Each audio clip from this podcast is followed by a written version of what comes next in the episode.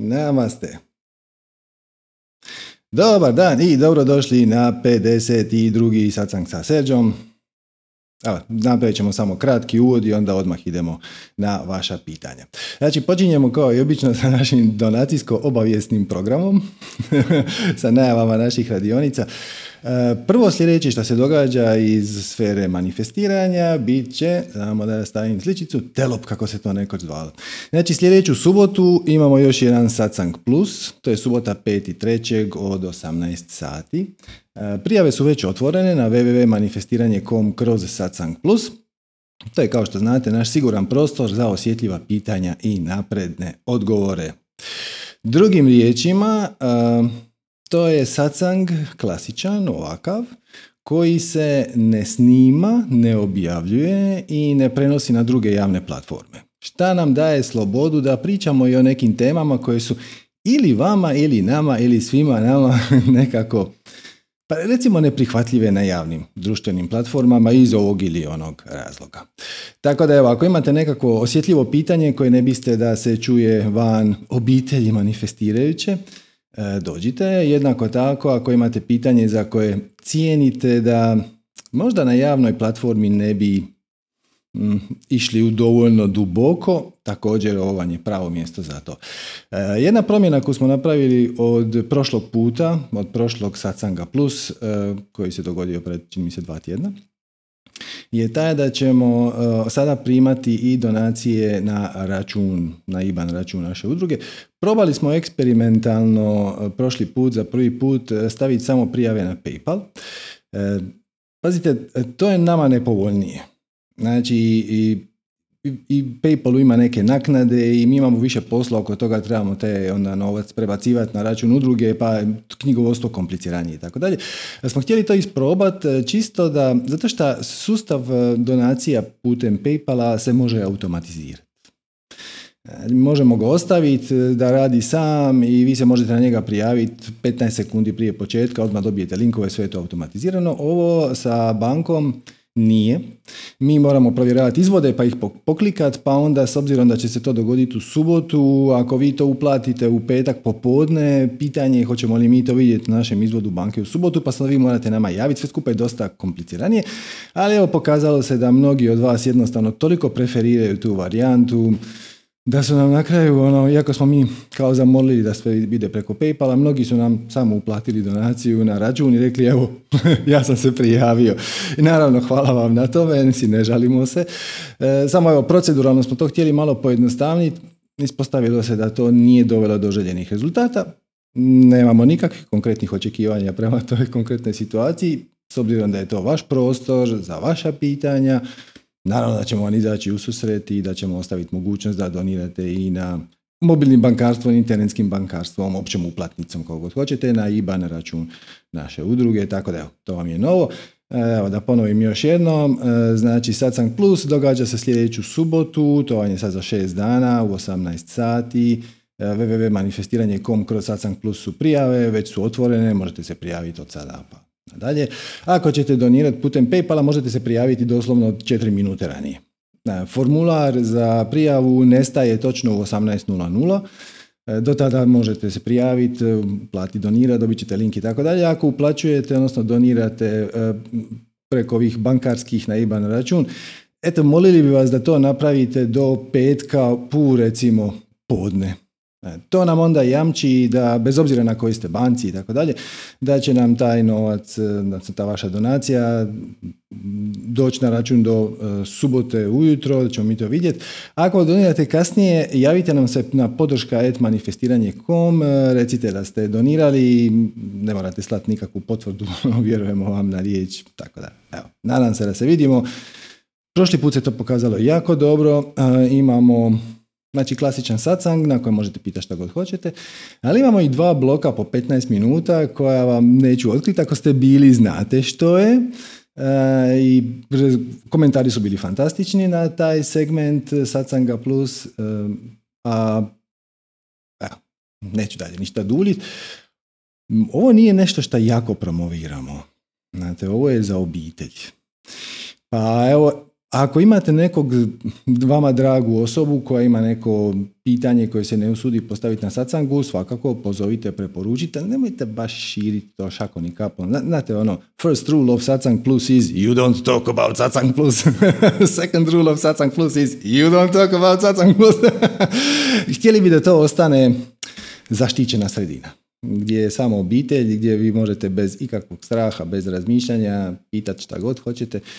E, taj se satsang načelno snima, ali samo s naše strane, i to e, snima se kompletan zvuk i samo moja slika. Znači, vaša slika se ne snima nikad. Ako se u tom satsangu plus desi slučajno nekakav monolog, neki segment u kojem ću ja nešto super zanimljivo ispričati temeljem vaših pitanja, to zadržavamo pravo da objavimo bez, bez da vas konzultiramo, ali ako ste vi unutar tog segmenta, apsolutno ćemo vas prvo pitati da se slažete da to objavimo i bez vaše slike. I ovaj, ako vi kažete ne, onda ne. Ono, apsolutno ne i sve ok. Tako da, evo, toliko o satsangu plus. Vratio bi se još samo kratko na ovu sličicu koju ste imali na countdownu, odnosno na odbrojavanju. Na samo čas da skinem, da skinem ove viška materijala. Samo čas, čujem to i naslov. Ok. Prepostavljam da je vidite, to je nekakva bara, lokva sa dva prekrasna lotusova cvijeta. Primijetit ćete u brojnim istočnim tradicijama, i u budizmu, i u hinduizmu, i u brojnim drugim koji dolaze iz tog dijela svijeta, da je lotus simbol prosvjetljenja, ajmo to tako nazvat, visokih vibracija, kako bi mi to ovdje rekli. Zašto? Jeste si kad zapitali zašto baš lotus, a ne recimo ruža? Hm? Zato što lotus vam raste u muljevitoj vodi. Lotus raste u bari, lotus raste iz mulja.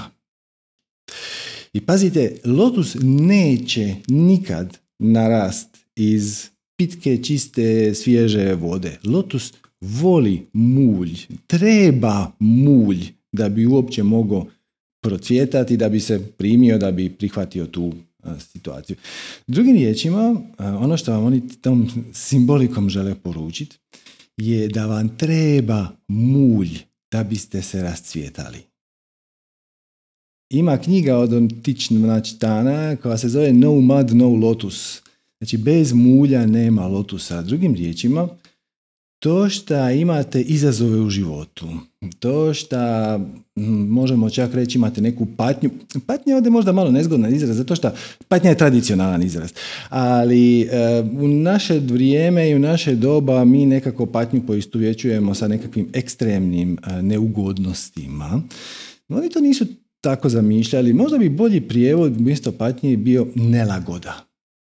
Znači, svaki sram, krivnja, depresija, apatija, tuga, tjeskoba, frustracija, ljutnja, čak i ponos, to je sve oblik patnje, odnosno to je izraz hm, vibracije koja nije izvorno vaša, nego je prošla kroz filter vaših definicija uvjerenja, odnosno Uh, ona jest dio vaše osobnosti, vaše osobe, ali nije dio vašeg višeg bića, vašeg pravog ja, vašeg stvarnog ja i tako dalje. Ono što vam žele poručiti je, ako imate patnju u svom životu, ok, nelagodu, to je ok.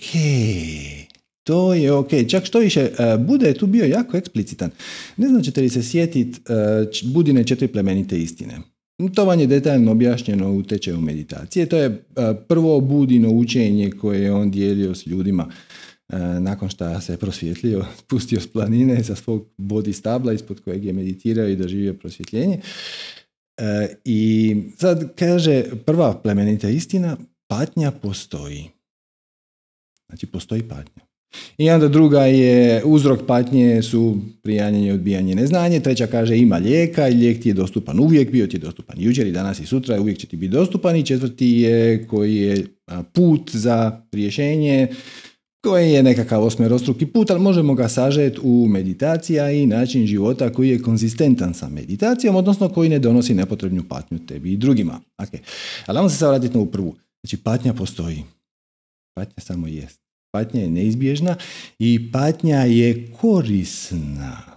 Patnja je korisna zato što te tjera na promjenu. Tjera te da pogledaš unutar sebe, da zaviriš u svoju kutijicu definicije uvjerenja, da potražiš svoju istinsku prirodu. Ako vam je sve u životu super, onda nemate previše motivacije za napraviti bilo kakav pomak kvalitativan ili kvantitativan u svom životu, nego ono, ok. E, ali ako imate neku nelagodu, neku patnju, ako vas nešto žulja, ako niste zadovoljni sa poslom, sa obitelji, sa ovim, sa onim, to je plodno tlo, to je taj mulj koji je preduvjet da iz njega izađe lotus. Ako se želite rascvjetati kao lotus, vratit ću vam ponovno sliku, ako se želite rascvjetati kao ova dva prekrasna lotusa, treba vam mulj. Okay. E, također, sličnu ideju je imao i Bodhidharma. E, u, to imate u onom predavanju četiri koraka do prosvjetljenja, čini mi se. Ja ću vam dati vrlo sažeti, e, sažetak, executive summary tog predavanja, ali svako vam preporučujem da ga pogledate. To je naše staro predavanje, ne znam, iz dvije tisuće šesnaeste, možda sedamnaeste, tako nešto, i bazirano je na kapitalnom dijelu od velikog Bodhidharme, koja se zove dva ulaza i četiri prakse.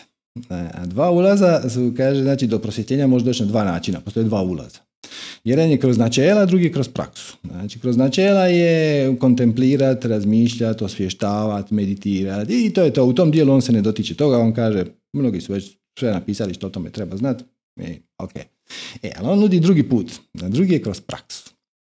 Na praksa ima četiri koraka. Prvi korak je prihvaćanje neugodnih sinhroniciteta, odnosno okolnosti. On nije koristio riječ sinhronicitet, on je govorio o okolnostima, naravno. I kaže da ih jednostavno, on sugerira, da ih prihvatite kao svoj karmički dug. Drugim riječima, nešto vam se u životu loše događa, s nečim niste zadovoljni sa bilo kojim segmentom svog života, sa bilo kojom situacijom koja se dogodi, događa ili se dogodila i tako dalje. I to shvatiš kao karmički dug. Ne kaže da postoji karmički dug, on samo kaže da to prihvatiš kao karmički dug, da se praviš da je to karmički dug. Drugim riječima, vjerojatno ti je negdje ranije u životu ili u paralelnom životu ili šta god, ali vjerojatno u ovom, nešto ispalo neočekivano dobro. I posrećilo ti se, ajmo to tako nazvati. I sad je vrijeme da to vratiš. Na isti način, kao da, na primjer, upadnete u neku financijsku nevolju i sad treba vam deset tisuća eura hitno i nemate ih. I onda odete kod nekog prijatelja i objasnite mu situaciju i kažete, čuj, u frci sam, treba mi deset tisuća eura, on kaže, nema problema. I ti sa velikom zahvalnošću uzmeš taj novac, odradiš sve što treba, napraviš sve što treba i ovaj, i nakon toga, kad je sve sjelo na svoje mjesto, ti prikupiš ponovno tih deset tisuća eura i ideš mu ih vratiti sa velikom zahvalnošću. Znači, iako taj čin izvana gledano, izoliran od cijelog konteksta, zvuči kao ono, rađe ne bi nikom dao deset tisuća eura koje sam teško zaradio, a? Ti to vratiš sa velikom ljubavlju i sa velikom zahvalnošću, zato što ti je u tom trenutku to spasilo život i sad je red da se odužiš. E, pa ovo je isto. Znači, u nekom trenutku ti se posrećilo i imao si e, uspjeh nekakav koji možda i nisi posve zaslužio, ajmo to tako nazvati, nisi ga potpuno e, napravio svojim akcijama, djelima. To. I sad je vrijeme da to vratiš i vrati to sa velikom zahvalnošću. Znači, to je prvi korak. Vraćaj, znači, e, prvi korak je prihvaćanje neugodnih okolnosti na, sa velikom zahvalnošću. Transformiraš patnju u, ne, u zahvalnost. Ono, ok, ovo sad nije ispalo kako sam htio, ali nema veze. Ja sam zahvalan šta mogu vratiti svoj karmički dug koji se dogodio negdje ranije. Nije uopće važno. Možda je, možda nije. Šta ima veze? To je prvi korak. Drugi korak je puno teži, on kaže. A to je prilagođavanje pozitivnim okolnostima, sinhronicitetima, ako hoćete tako. Kaže, kako to može biti teže? Pa teže je, zato što ti se ne da. Zvačeš, kad imaš neki problem, kad imaš neki mulj, onda si snažno motiviran da uđeš u dubinu sebe, da potražiš svoje definicije uvjerenja, da kreneš meditirati, da se počneš baviti sa nečim drugim, da potražiš izlaz, da potražiš pomoć, da potražiš savjet. Znači, motiviran si na akciju koja ide u smjeru smanjenja te patnje. A šta ako je sve u redu? Znači, tako je sve ok, tebi je super i doma si i sve ok, ima hrane, ima para, nije vruće, nije hladno, dobar je film na televiziji, ti si udobno i fotelji i sad se pojavi neki pozitivan sinhronicitet. Znači, netko bi nešto htio od tebe, na primjer, ali to te veseli, to te uzbuđuje. Znači, ti se da dignuti iz fotelje. E, zato Bodhidharma kaže da je to teže, da je teže. Drugim riječima, samo još jedan način da se vratimo na ovu sličicu, op, sorry, kriva sličica, evo sad ćemo, evo ga, znači kad se vratimo na ovu sličicu, kažemo bez mulja nema lotusa. Budite zahvalni na svom mulju ili ako hoćete, svjesno i namjerno transformirajte svoj mulj u fiktivni ili nefiktivni karmički dug koji jesi ili nisi napravio ili ćeš tek napraviti i sa velikom zahvalnošću poduzmi akciju jer nedaće i negativne okolnosti i patnja i nelagoda i negativni sinhroniciteti i svijet koji se raspada i tako dalje su samo okolnosti nad kojima možeš poduzeti akciju, odnosno čak si i motiviran da poduzmeš akciju i to je jako, jako dobro. Ok. Ne znam, to je valjda sve što sam htio ispričati na tu temu. E, još imam, e da, dobio sam jedno zanimljivo pitanje pred par dana, pa bih ga ovako htio javno adresirati, jer pretpostavljam da to možda mnoge muči. Znači, ja moj prijatelj mi je rekao, kao, znaš, super je to što ti radiš i čujem, slušam te tu i tamo, a znaš šta ti je problem ljudima? Ti, oni ti se jave da oni imaju neki problem, neki izazov na poslu ili sa obitelji ili sa svekrvom ili sa djecom ili sa ovim ili sa novcima i tako dalje. I onda ti njima kažeš slijedi svoju strast, ti njima kažeš samo ti šta bi te najviše veselilo, ako bi, ako bi ti se plesalo, pleši. Ali znaš šta, to ti je loš primjer.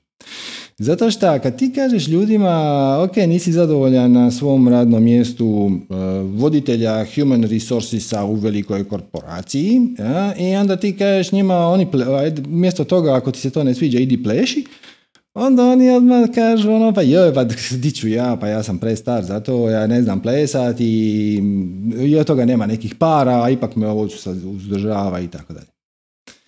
Ne, ne, ne, ne, ne, ne, ne, ne, ne.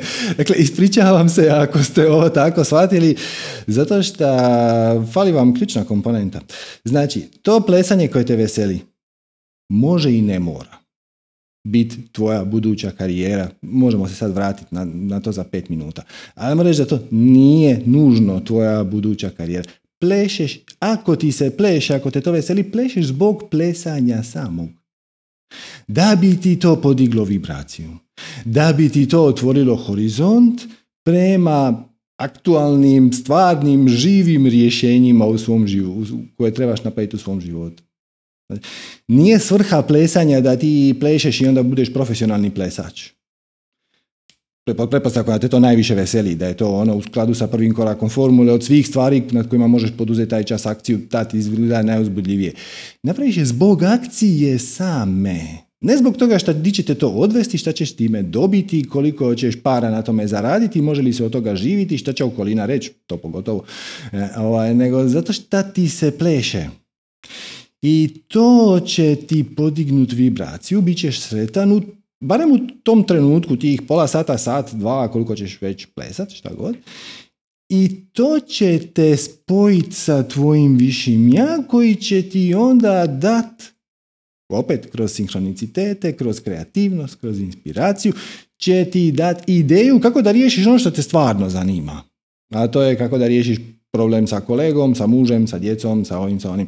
Znači, radiš stvari zbog stvari samih. Čisto zato što te veseli. I onda na kraju dođeš do apsurdnog uh, rezultata nakon što napraviš cijeli krug kreneš od patnje, pa imaš poslove, pa mijenjaš poslove, pa slijediš svoju strast, pa se boriš sa sinhronicitetima, sa, sve, sve to ima tu puno posla, višegodišnjeg posla. I na kraju dođeš do toga da shvatiš smisao života. A smisao života je...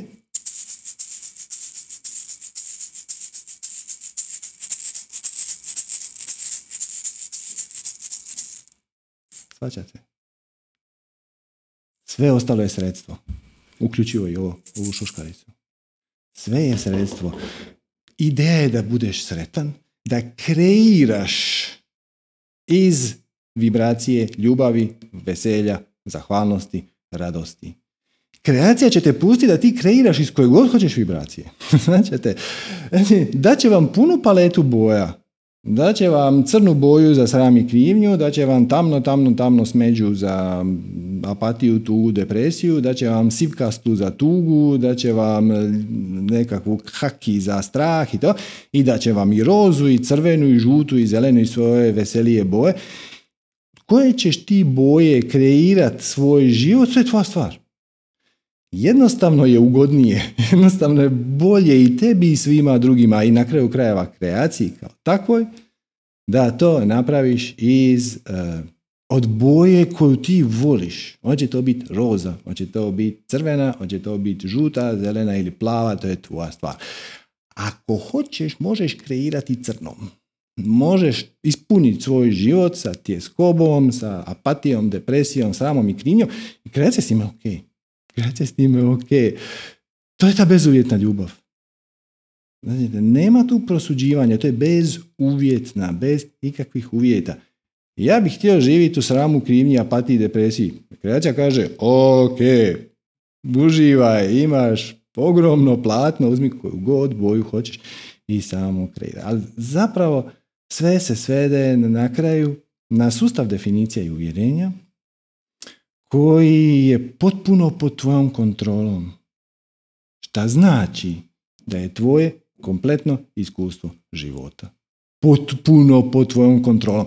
Čak i kad ti se čini da je život izletio van tvoje kontrole, ti taj proces kontroliraš.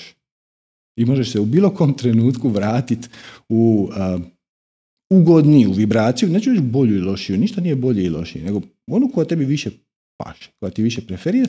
Kako? Tako što ćeš poduzeti akciju koja proizlazi iz veselja. Ali da bi poduzeo akciju koja proizlazi iz veselja, prvo moraš biti u vibraciji veselja. Ne možeš kreirati bojom koju nemaš. Moraš prvo napraviti boju. Okay. Kako ćeš to napraviti? Poduzmeš akciju na, od svih koja ti se nudi, koja ti pričinjava najveće veselje. Ako je to plesat, onda plešeš. Bez obzira što od toga nikad neće ispast nikakva karijera, nikakva lova, nikakva slava, ništa od toga. Radiš akciju zbog akcije same. Svaćate? Ok? I to vam je više manje sve. Sve se svede na definicije uvjerenja. Evo vam jedna, jedna dobra pričica. Nedavno sam se podsjetio, neko me podsjetio. To sam pročitao davno, davno, davno, čak prije nego što sam se uopće počeo baviti bilo kakvim spiritualnim putem. To je jedne menadžerske knjige. I e, kažu da je istinita, možda je, možda nije, nije važno. Ona je vrlo je edukativna, pa evo sad ću vam je ispričati, pa čisto da shvatite o, o čemu se ovdje zapravo radi, ko, ko, koji je temelj cijelog, cijele ove naše filozofije. Dakle, kaže priča o nekakvom biznismenu koji je imao neku firmicu, sad recimo desetak zaposlenih, nije posebno važno. Nešto je trgovao, kupovao, prodavao i tako dalje. I u jednom trenutku je firma upala u nevolje financijske. I on, taj čovjek, jel te da je direktor, je pokušavao na sve moguće načine izvući firmu iz propasti. Međutim, kakvu god bi akciju poduzeo, samo je bilo sve gore, gore i gore. Klijenti su sve brže i brže napuštali firmu, dobavljači su sve, sve ne, neradije i neradije isporučivali robu i tako dalje, i sve to skupa išlo prema dole. I u jednom trenutku on je ono, na rubu samoubojstva, zapravo depresije, stoji na vrhu nekakvog mosta usred noći i gleda dole, bi, bi se bacio ili ne bi, ono, počinio samoubojstvo jer ne vidi nikakav izlaz.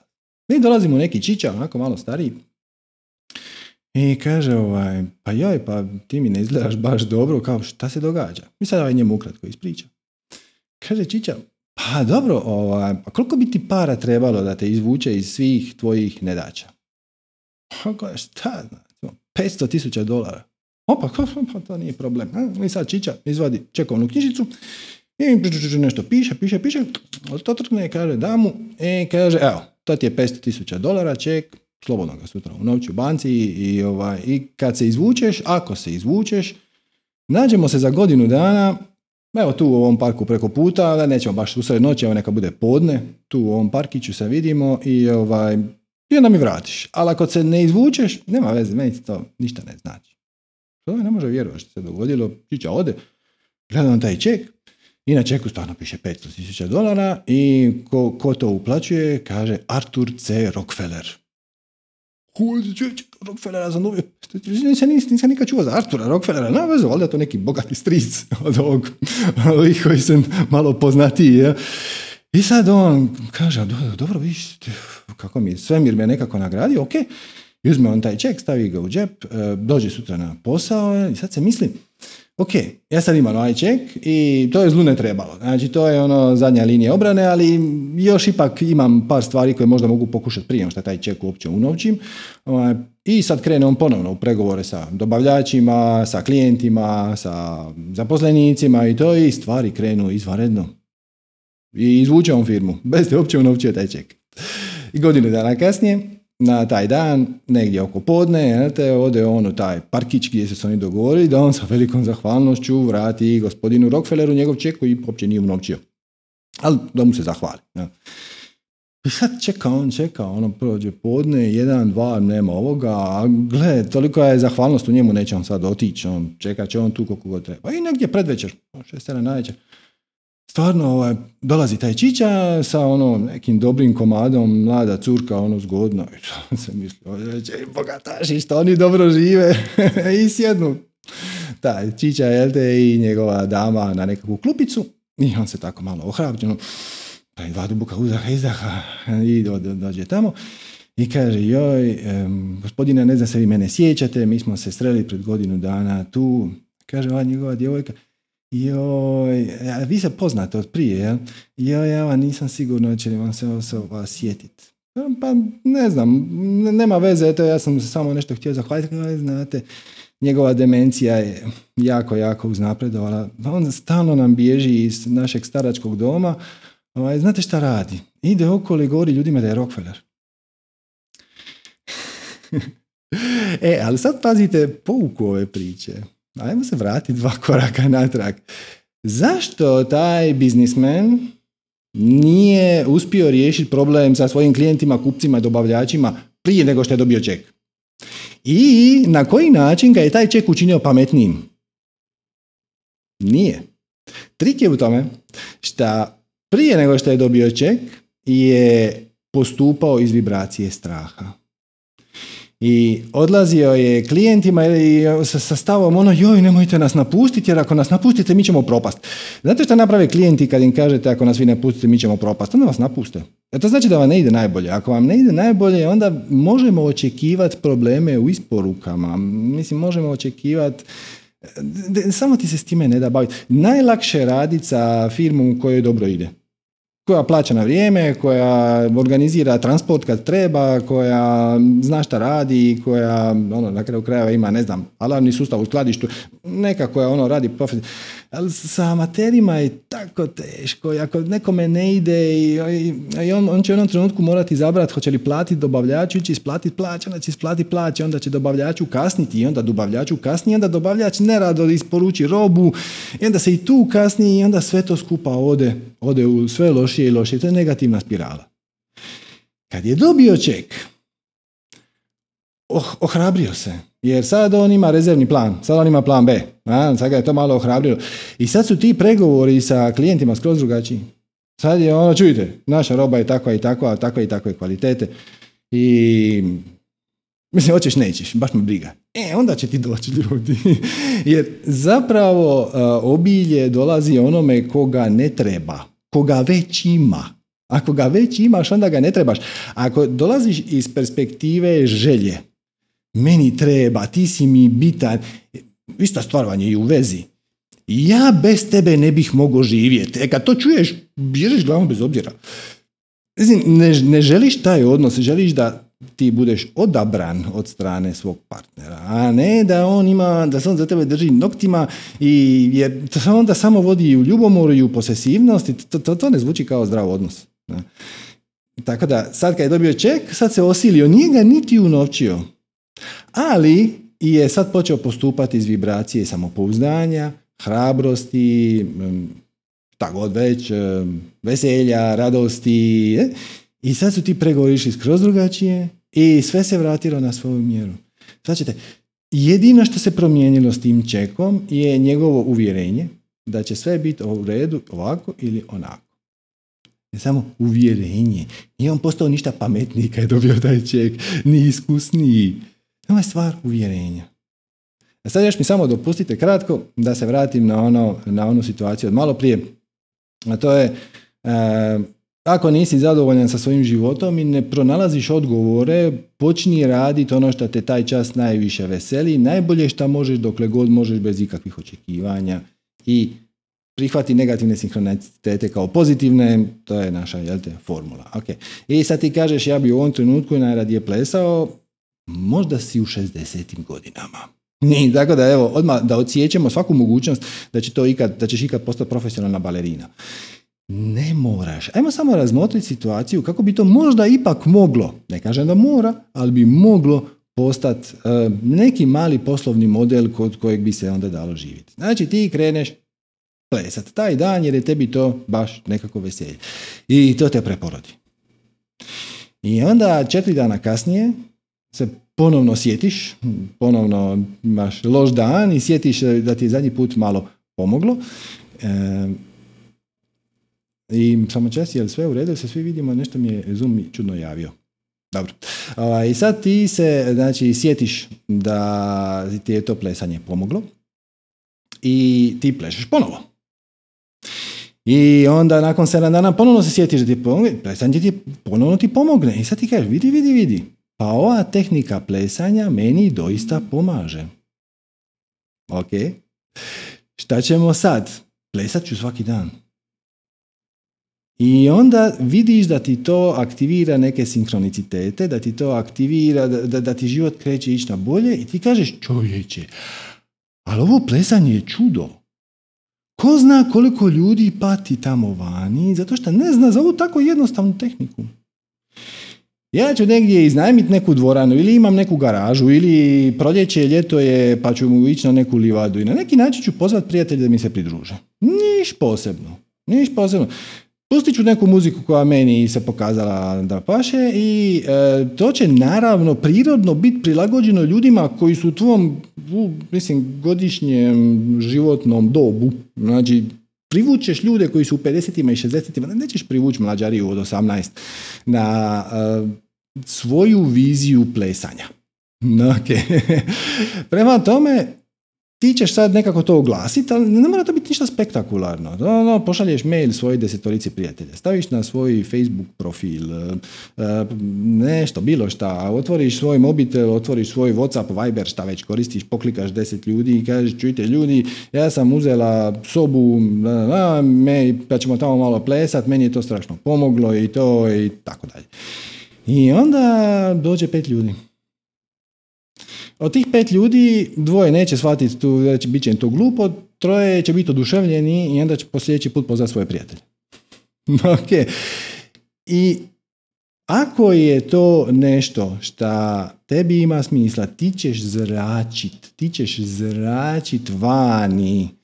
Sa, svaki put kad nekom budeš pričao kako je te, šta je tebe izvuklo u životu, emo je meni izvuklo plesanje. Znači reći, je, ali di ću ja plen, ne mogu ići po noćnim klubovima, nisam ja bavio. Ne, mi ti to radimo svake nedjelje u pet popodne u mjesnoj zajednici. Damo, imamo jednu sobu, smo uspjeli nažicat kad nema nikoga. Stavimo jedan Bluetooth zvučnik i nekakvu muziku i samo se zabavimo. I onda nakon toga ostanemo pričat, neko donese neke kolače ponekad, pa ili odemo na kavu vani ako je lijepo sunce i to. I to onda postane nekakav događaj koji se događa. I onda u nekom trenutku možeš reći, gledajte ljudi, Mene ovo malo košta, mislim, ovu dvoranu smo nažicali, ali sve ovo ostalo, ima tu nekih popratnih troškova, je, pa ovako, bilo vam bio problem da donesete, ne znam, možda pet eura po sessionu, po plesanju, a možda deset eura mjesečne pretplate, pa onda da ne, ne, ne moramo svaki put ono, skupljati novce na te gnjavaže, nego da, prvo, prva nedjelja u mjesecu vi donesite deset eura, pa će to biti za pokriti troškove. Pa onda možeš to početi snimati, pa onda možeš to početi dijeliti, pa onda će u jednom trenutku će vas se skupiti više, pa ćete onda uzeti malo veću dvoranu. Ali nije bitno sad da ovaj poslovni model naraste do točke gdje ti ćeš imati dvoranu za dvjesto ljudi i ono živit ćeš ko bubreg u loju. Akcija sama donosi benefite. Zato što će među tim ljudima koji ti dolaze biti neki koji će ti se jako svidjeti i postaći ti prijatelj. Neki od njih će ti dati svoja ideja, svoj, ja sam bila na tom i tom seminaru, bilo mi je super, odlično, sad ću ti pričam ukratko, ali ne mogu ti ja to sažet, trebaš ti vidjeti tog čovjeka kako on to priča, šta god već. I uh, dobit ćete informacije, dobit ćete inspiraciju, dobit ćete kreativnost, dobit ćete prijatelje, dobit ćete zahvalnost, dat ćete zahvalnost, dobit ćete zahvalnost, dat ćete ljubav i dobit ćete ljubav. Nema veze šta je to vas deset, koji ono deset eura mjesečno skupite, to je ono sto eura, od toga ne možeš živjeti, ne, dobit ćeš druge poklone, druge oblike obilja, koji su jednako važni kao i novac.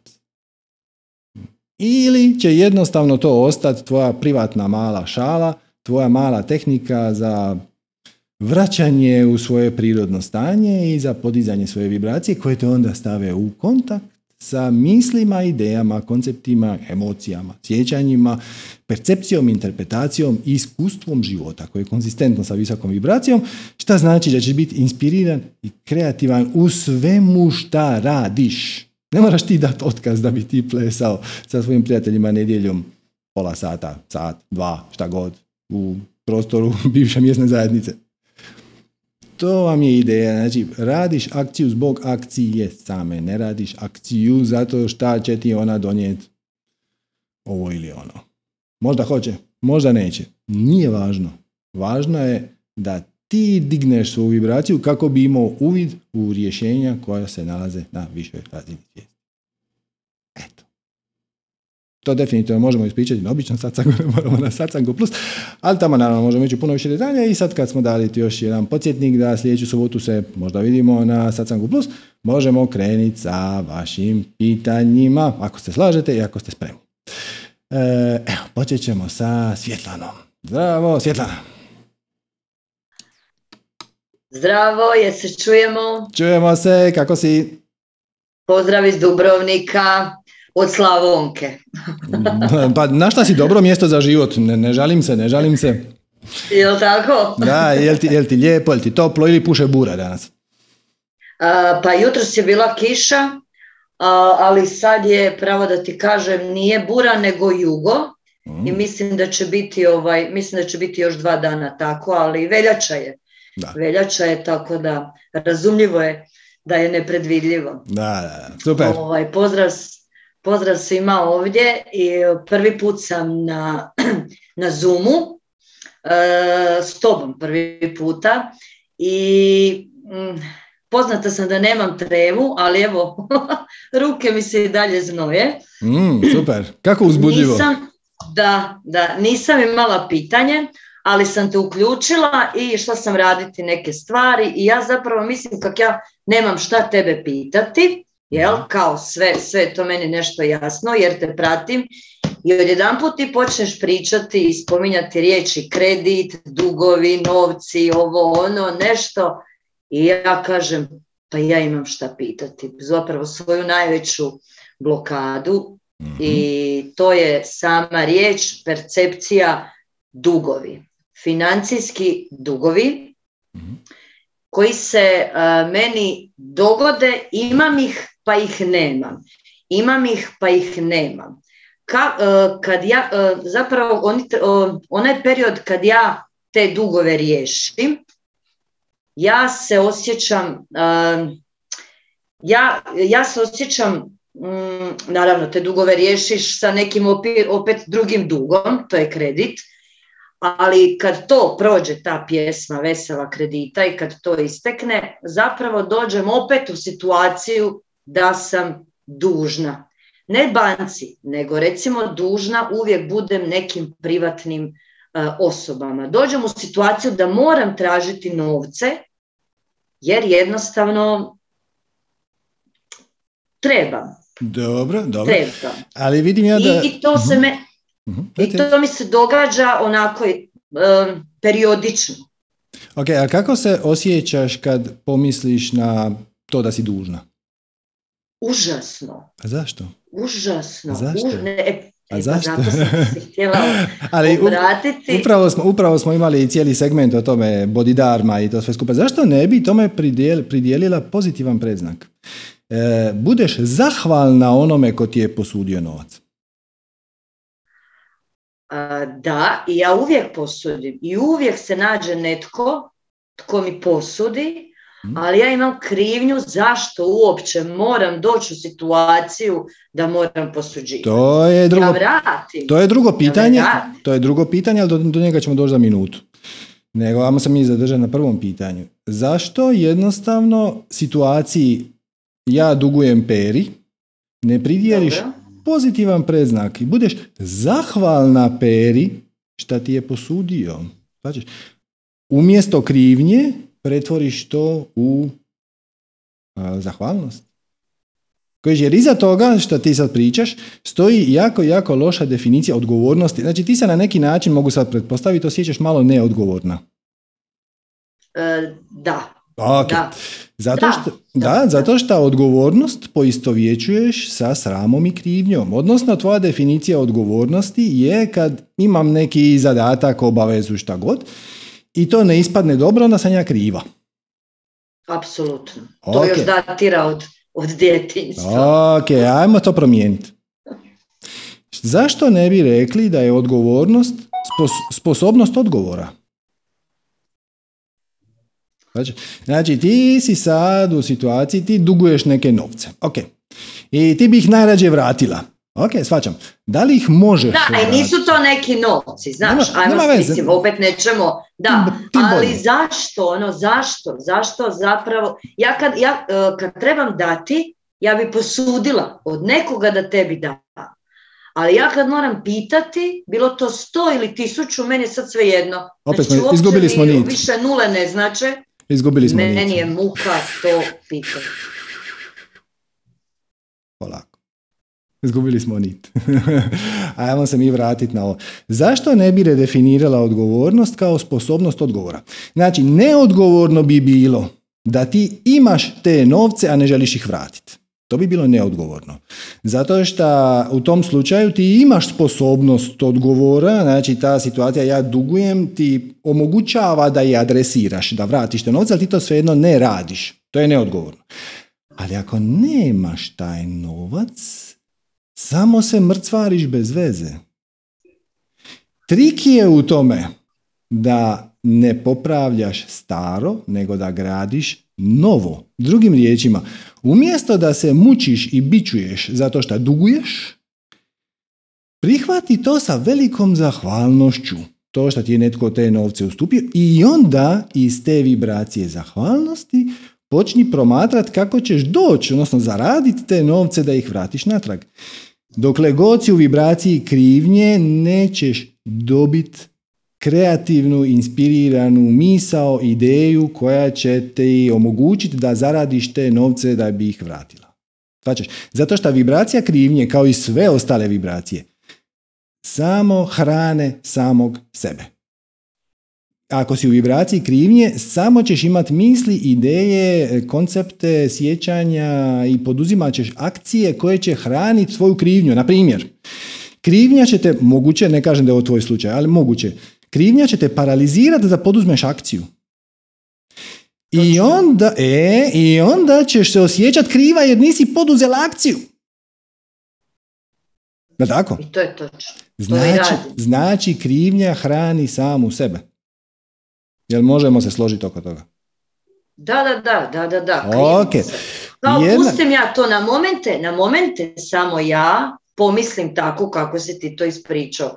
Bože, kako sam vratila prije tri godine, pa tako ću i sada, pa nema veze, nema veze, nema veze. Ali to je pet posto, ali devedeset pet posto mene to rasturi. Pa kako ti to ne možeš, pa jesi ti normalna, pa sama živiš, pa ovo, pa ovo, pa možeš... Okay.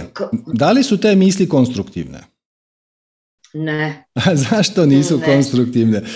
Zato što dolaze iz vibracije krivnje. Znači, misli uvijek rezoniraju sa tvojom dominantnom vibracijom. Ti si u vibraciji krivnje.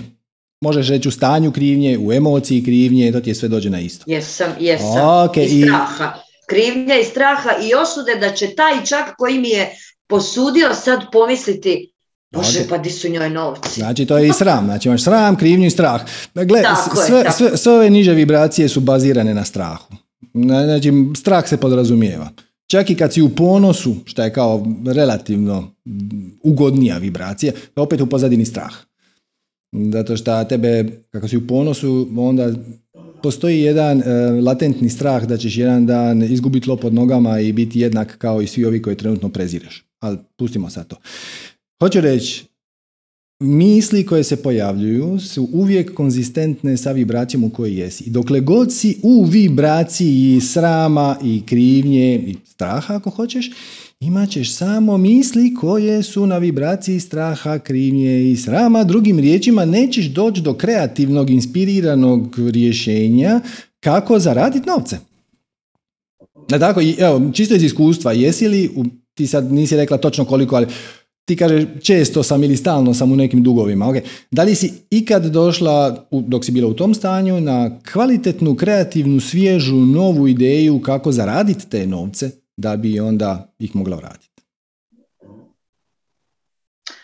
Pa zapravo jesam, ali nisam išla, nisam išla u smjeru opet financija, nego sam u, u baš u tim, u te dvije godine zadnje kako si ti pričao slijedi svoju strast, ja sam baš najmanje imala nekih novaca i najmanje posla, ali sam se išla educirati za pejat, za barse, coaching, sad sam u tarot školi i svašta nešto radim što me privlači u tim nekim spiritualnim i duhovnim sferama. Dobro. Ali to ništa od toga ja naravno ne, ono, ni ne očekujem još ne, nešto naplatim tu i tamo. Polako, polako, polako, polako, polako, zašto ne? Ne, stani, stani, zašto ne? Dakle, zašto ti si sad pod najnormalnije provukla ideju da se ne može živjeti ni od pejata, ni od tarota, ni od, ne znam šta si još sve spomenula. Je, ne, rekla sam ne sada, rekla sam samo ne dobro, sada dobro, jer sam kada? Tek završila. Dobro, dobro, dobro, a ka, da, kada? Da, da, da. Dakle, ne kažem, idi i naplaćuj basnoslovne cifre, ali počni se time baviti. Jel, jel ti to najuzbudljivija stvar koju možeš raditi? Da, da. Odlično, da. odlično. Počni da, to da. raditi za džaba. Nije, opet, ista stvar kao sa onim plesanjem od malo prije. Nije toliko poanta u tome e, da kažeš sad ću ja to početi raditi za džaba da bi se istrenirala da bih jedan dan mogla naplaćivati. Možda, možda i ne. E to, to, ne, to je moja neka misla. Ne, ne, da, da. ne, ne, ne, ne, ne, ne, ne. Znači, počni to raditi besplatno ljudima koji su ti dragi. Radim. Ok. Da li te to ispunjava? Da li te to veseli?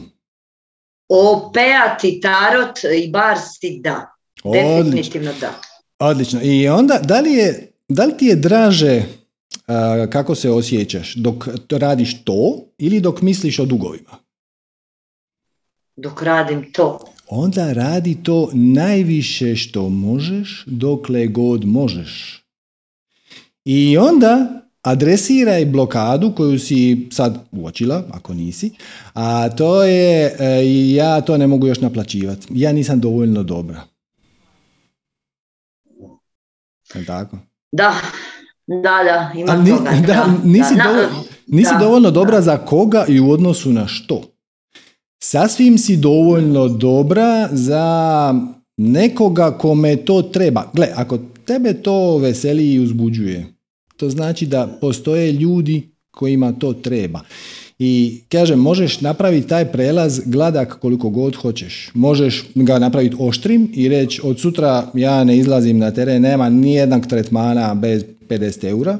Možeš, a može, ali možeš reći ovako, ono, za prijatelje će biti besplatno, onda ćemo vidjeti. Onda taj krug prijatelja će u cijelom trenutku postati malo veći, pa će za više, malo više ljudi biti e, besplatno, onda ćeš u jednom trenutku reći, ono, gledajte ljudi, bi vam bio problem da mi ostavite donaciju. Znači, preporučena donacija je pedeset eura. Ako vam ovo ne bude vrijedilo, džaba. A sad će, ako, ako ja odradim tretman, ti kažeš ono, pa znaš šta, nisam ništa osjetio. Ok, hvala ti na vremenu, doviđenja, sve u redu, ne moraš ništa, ništa mi ne duguješ, apsolutno ništa. A ako, znači, na taj način sebi olakšaš taj ulaz, da izbjegneš svoju vlastitu krivnju. Neko će ti reći ono, pedeset eura je ništa za ovo čudo koje si mi ti napravila, evo ti sto. Hvala. To je sve. Da, ali znaš šta mi se događa? Događa mi se da često pomislim na period od tri godine kad sam, dok je trajao kredit, dok nije potrošen, tu lakoću koju sam imala u stomaku i u trbuhu i sad stalno se vraćam na taj osjećaj i stalno se hoću tako osjećati. Dobro. A zapravo ne mogu, jer tu imam dvjesto kuna, tu tristo, tu petsto i banki, banci tisuću. Pazi, pazi ovaj paradoks. Ti si... Svaki tjedan ja pišem rezime. Kome sam šta dužna, idem ovaj tjedan sad riješiti okay. ovog. Ti si intuitivno shvatila.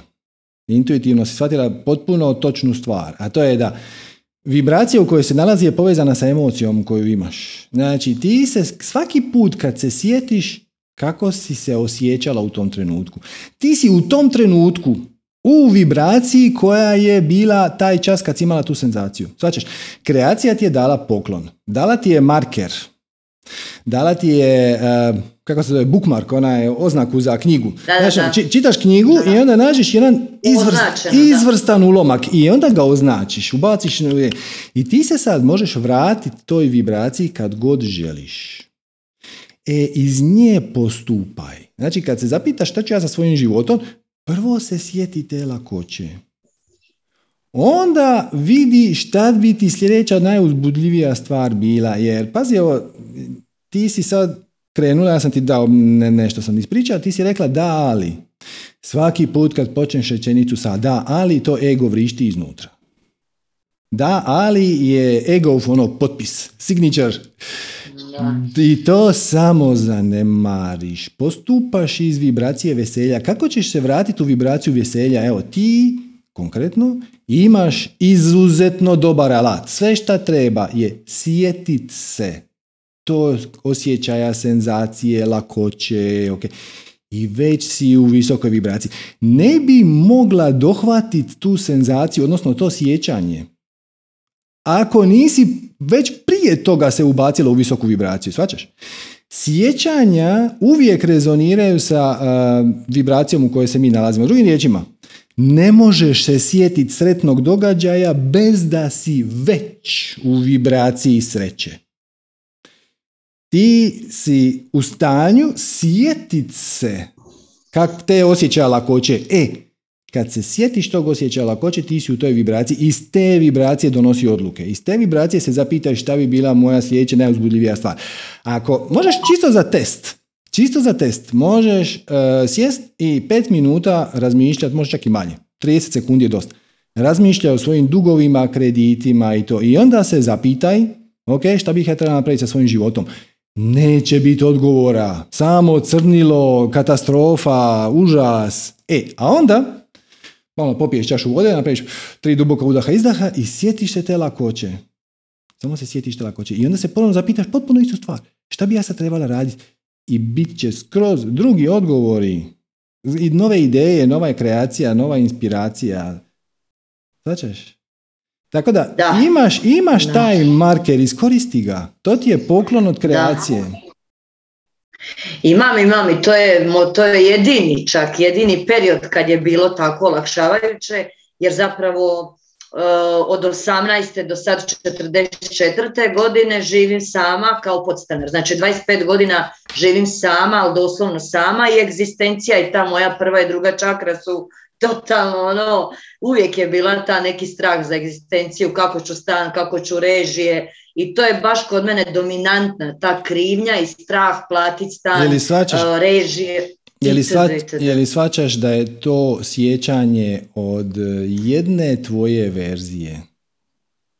Ti kažeš, ti kažeš ja od svoje osamnaeste muku mučim s novcima i živim kao podstar, ja, ja ne vidim zašto bi to bilo tako strašno. Za, zašto je tako strašno živjeti kao podstanar? Ima dobro. Tu i lijepo. Ima tu i lijepo, ali, okay. ali final... da. Na, nema veze, nema veze. Znači, ta verzija tebe, koja od osamnaeste godine muku muči s novcima, je odraz ove tebe.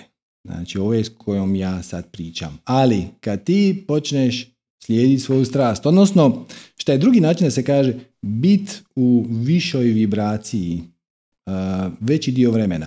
Dovoljno je da se riješiš jednog uvjerenja koje te koči. Tipa ja to ne mogu naplatiti, ja u tome nisam dovoljno dobra, ja oduvijek muku mučim s novcima, to je samo uvjerenje.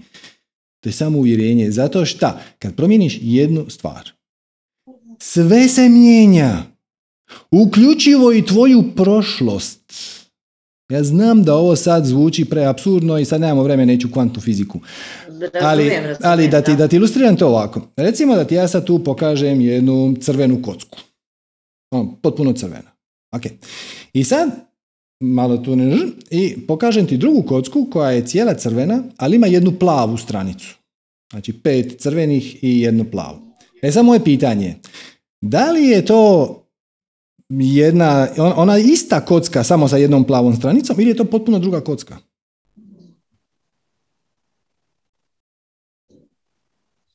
Pa ona je ista. E, nije, potpuno je drugačija. Potpuno, znači to nije ista ona stvar. Ja, ja, ja ne znam da li je to ona ista kocka koju sam prefarbao. Možda, možda u dućanu, evo možemo tako staviti. Imaš dvije kocke, jedna je crvena, jedna ima pet crvenih, jednu plavu stranicu. Nije ista, mislim... E, A ako ti se ta kocka svidi, vagat ćeš koju ćeš uzeti, jer nisu iste.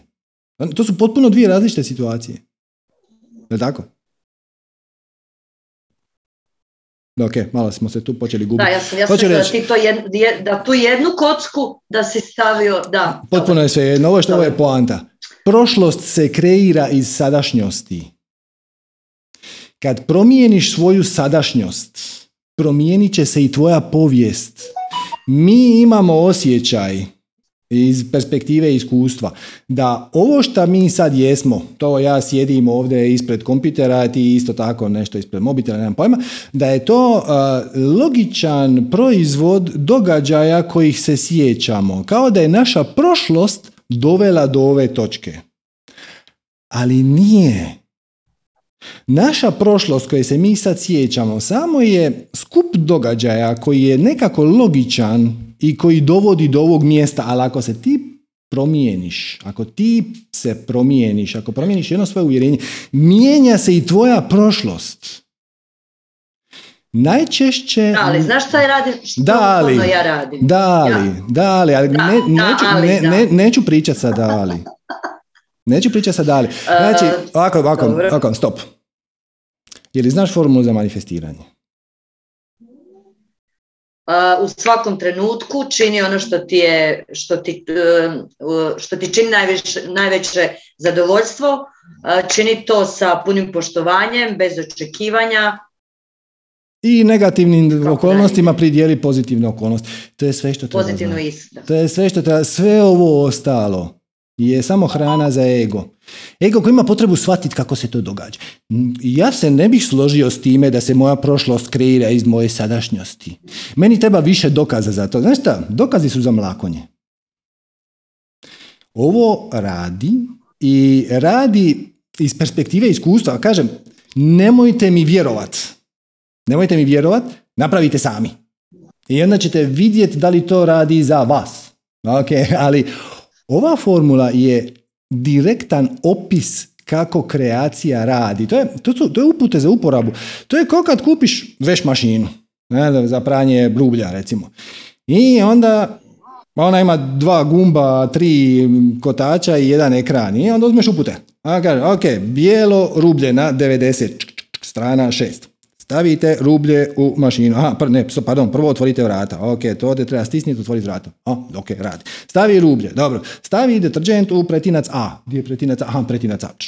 I ako pratiš upute, dobit ćeš željeni efekt, odnosno čisto rublje.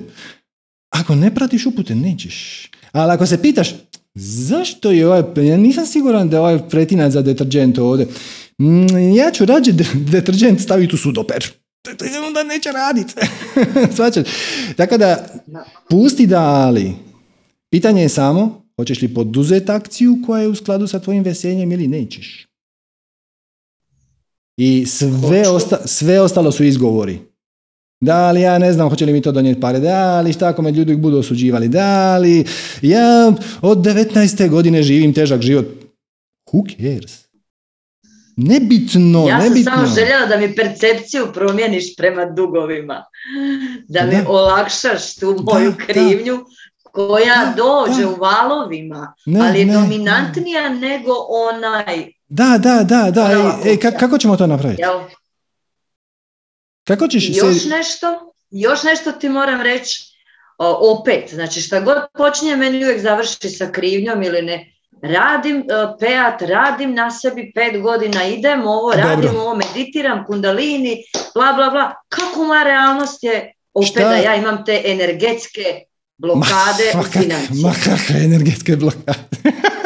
Pa šta ja znam? Uselio ti ja se, uselio ti se, uselio ti se parazit u drugu čakru. Ma to su gluposti. Gle, baby, šta ti dobivaš iz toga šta si u sramu i krivnji? Koji je benefit? Još više, još više. Još Dobro, više. Na, na, praktičnom, na praktičnom planu. Šta dobio? Znači, pazi ovako, jedna, mislim, opet činjenica, ali možeš je shvatiti kao teoriju, ako hoćeš pa je provjeriti sama, to je savršeno u redu. Naš motivacijski mehanizam ti je jako, jako, jako jednostavan. Mi uvijek, uvijek, uvijek, uvijek, uvijek, uvijek, bez iznimke, ali bez jedne jedine iznimke, poduzimamo akciju koja nam se u tom trenutku čini da je za nas povoljnija od bilo koje druge alternative. Drugim riječima, kad ti počneš razmišljati o dugovima i uvučeš sama sebe u taj vrtlog uh, krivnje i srama i svega ostalo, to je u tom trenutku se tebi čini da je povoljnije nego poduzeti akciju u smjeru svog veselja. Zašto? Šta dobivaš iz toga šta si u stanju srama i krivnje? Pa ništa. A nije točno. Aj probaj ponovo. Šta dobijam? Kad mm-hmm, sam u stanju mm-hmm, srama i krivnje. Mm-hmm. Vezano za financije? Za bilo šta, može biti financije, evo.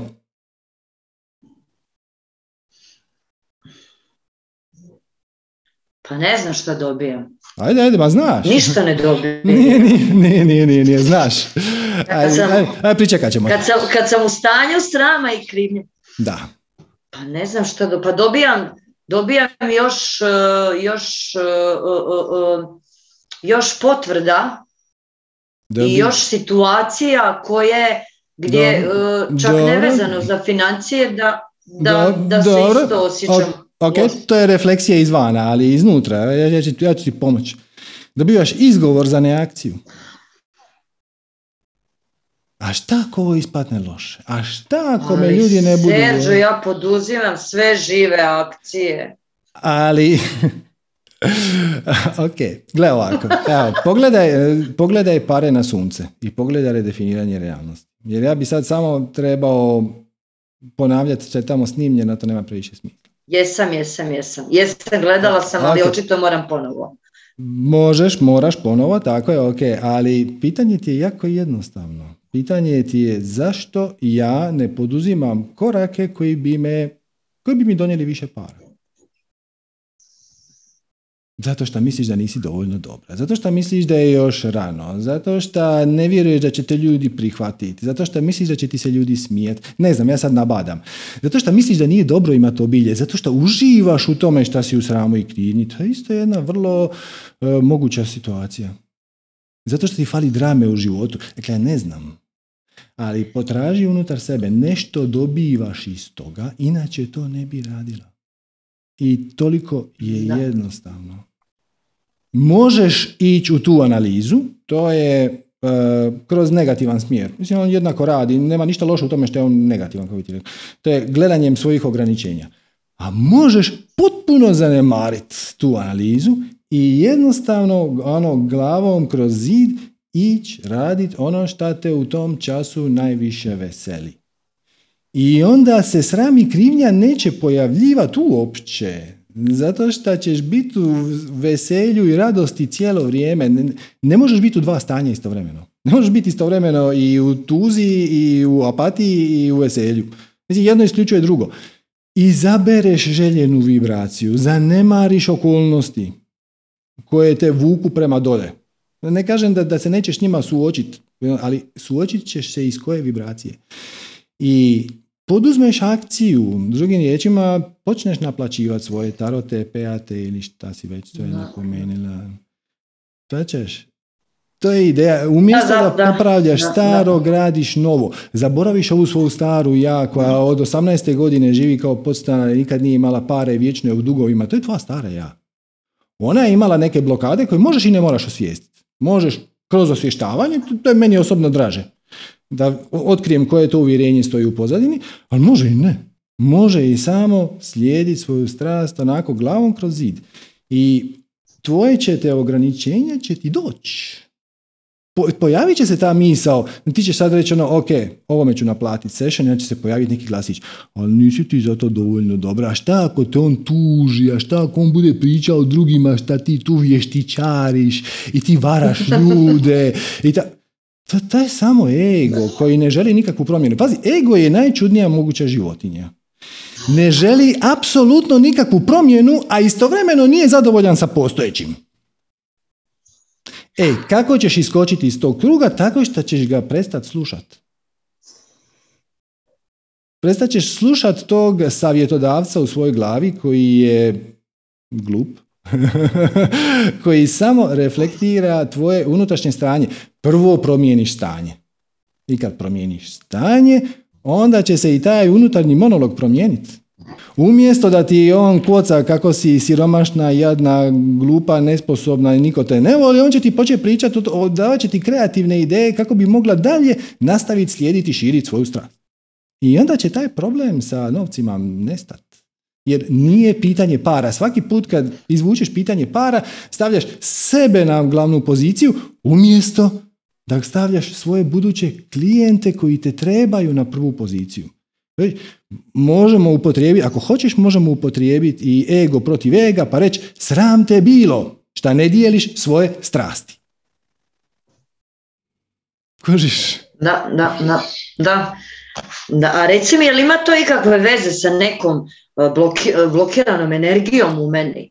Dotok novca, da li, da li to neki kanal koji je možda mm, jedna je pipa, ali da je zatvoren, jer, jer, jer kako mi je s financijama, tako mi je i u ljubavi, ono, pet o, godina kako, sam o, sama. Kako, o kako neobično. Dakle, možemo mi pričati no. o energetskom tijelu, ali energetsko tijelo je odlaz tvojih definicija uvjerenja. Ali to je tako, da, to je tako da, lako provjeriti. Znači, samo počni razmišljati o nečemu što ti radi tjeskobu. Uopće nije važno što će. Može i politika, može biti e, financije. I osjetit ćeš senzaciju tjeskobe u tijelu. Odakle dolazi senzacija tjeskobe? Od disbalansa energetskog tijela.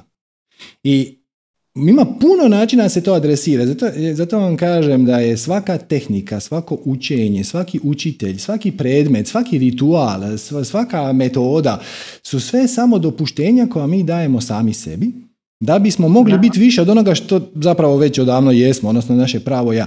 Znači, potpuno je svejedno koju ćeš tehniku koristiti. Koristiš onu tehniku koja tebi ima najviše smisla sad. Možda ti sad u ovom trenutku ima najviše smisla pet. To se može promijeniti. Možda i neće. Možda će do kraja života to ostati, a možda će se promijeniti.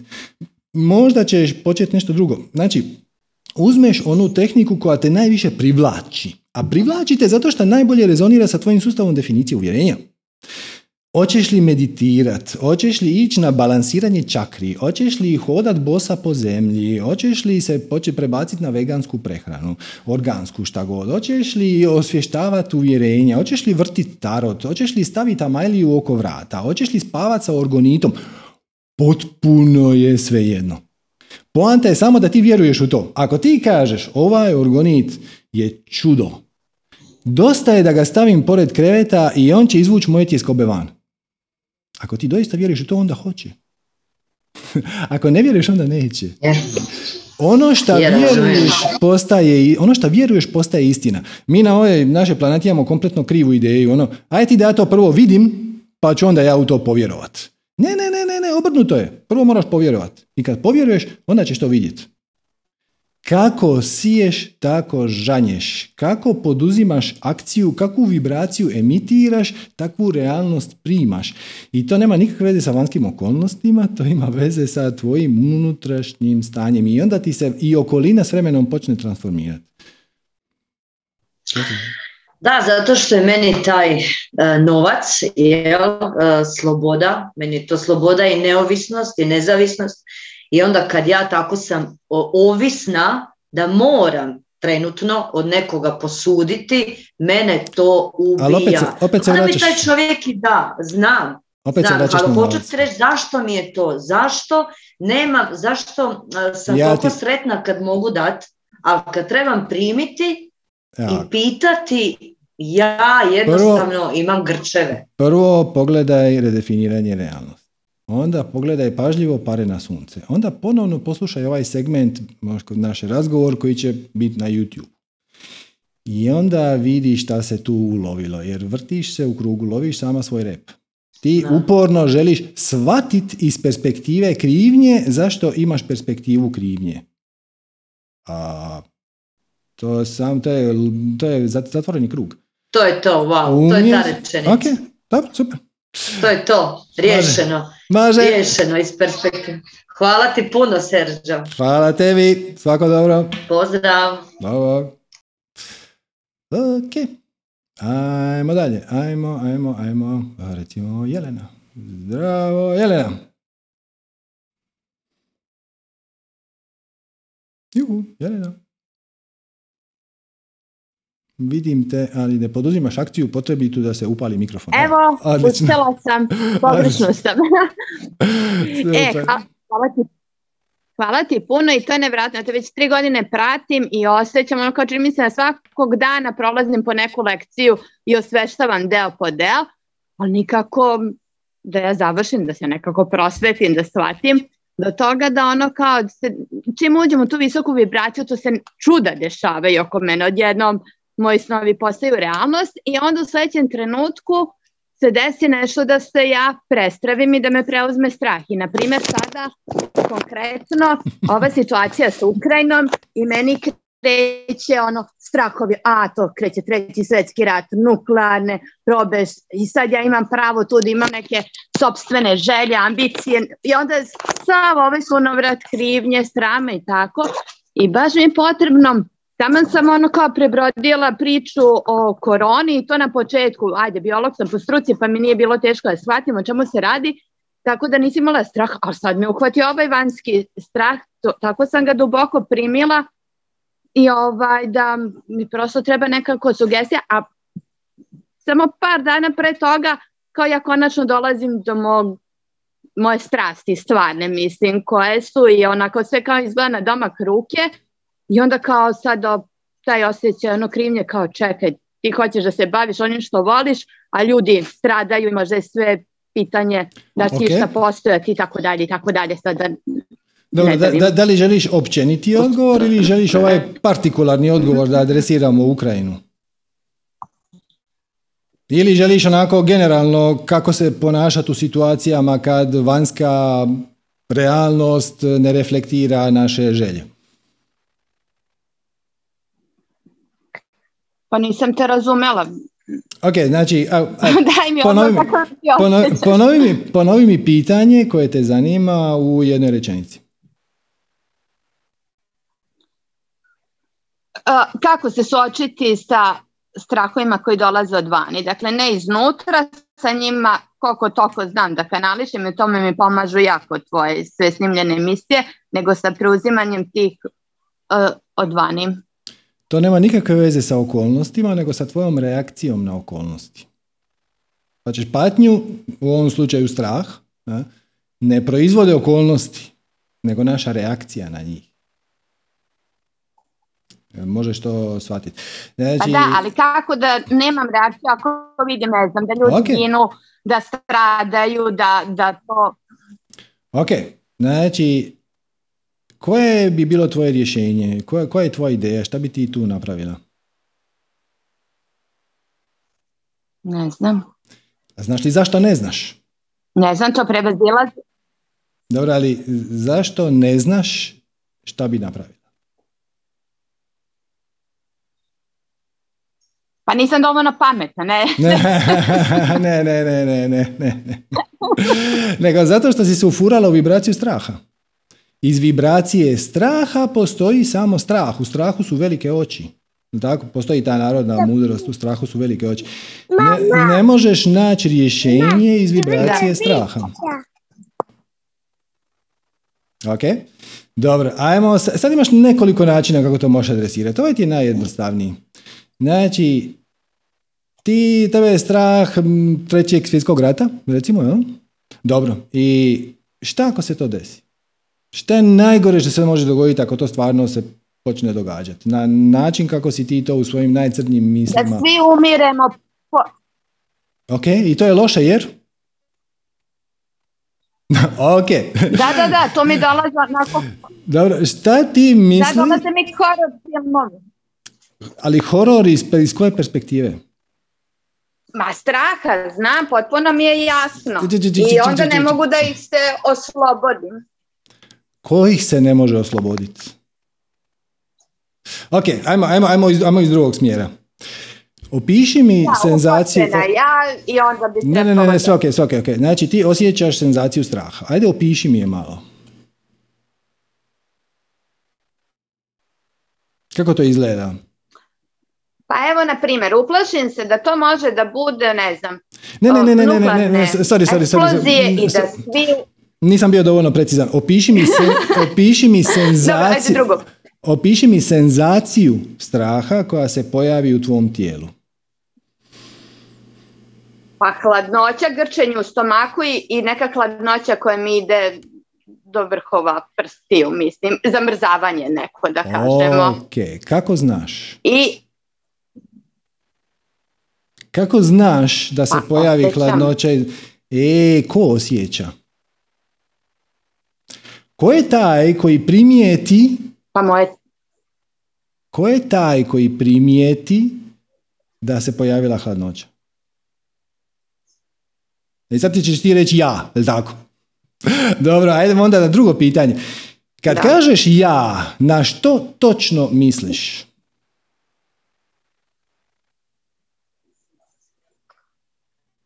Ovo ne bi trebalo biti teško. Kad kažeš ja... Pa dobro, ja osjećam da imam u sebi više ja. Sad bi mogla ponoviti neke tvoje... Ne, ne, ne, ono ne, ne, duša ne, koja ne, ne, ima svoje ne, telo, ali ne, ne, ne, na tom... Da, da, da, da, da, ok. Pa stani, stani, stani polako. Ok, ok. Ajmo samo napeti jednu malu digresiju pa ćemo se vratiti. Ja pretpostavljam da će sad mnogi reći kako je ovo, mi sad izbjegavamo odgovor, idemo u filozofiju umjesto da adresiramo konkretan problem jer ljudi ginu. Ok, slažem se, sve je to točno. Ali samo bih vas podsjetio jednu stvar. Pretpostavljam da ste u nekom trenutku letjeli avionom. Ali tako.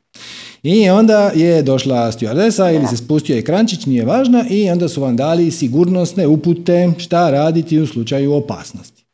Jedna je posebno zanimljiva. Kaže, u slučaju gubitka tlaka u avionu, pašće vam maske. Ako putujete sa djetetom ili nekim drugom osobom koja se nije u stanju brinuti o samoj sebi, prvo stavi masku sebi. Tek onda stavljaš masku svom djetetu. I ovo zvuči jako egoistično. Pa ja, mislim, ja svoje dijete volim više od svog života. E, ali ako padne tlak, odnosno nestane zraka jer ste na deset tisuća metara, postoji šansa da će ljudi zbog ovog ili onog efekta, nije važno, početi padati u nesvijest. I tu one maske za disanje itekako pomažu, jer gore nema kisika. Nećeš nikome pomoć. Ako dok ti stavljaš svom djetetu masku, ti padneš u nesvijest. Prvo staviš masku da, da. sebi, onda možeš gledati okolo jer neće se ništa dogoditi u sljedećih deset sekundi. Nije bitno hoće li tvoje dijete dobiti masku sad ili za deset sekundi. ako, ono, ako ti dijete padne u nesvijest, imaš dobru minutu ili dvije da staviš mu masku i onda će on početi disati i stvari će se normalizirati. Ne. Znači, prvo staviš masku sebi. Drugim riječima, ako želiš adresirati, e, ako želiš na najpozitivniji mogući način doprinijeti tome da se bilo kakva svjetska kriza riješi na bilo koji način, može biti ova ili ona, prvo ti moraš biti u dobroj vibraciji.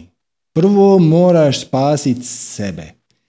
Tek onda ćeš imati inspiraciju, kreativnost, ideju šta napravi tu situaciju koja je puno veća od tebe. Ti možeš reći ono, ne mogu ja naređivati Putinu ili Bidenu ili kome već.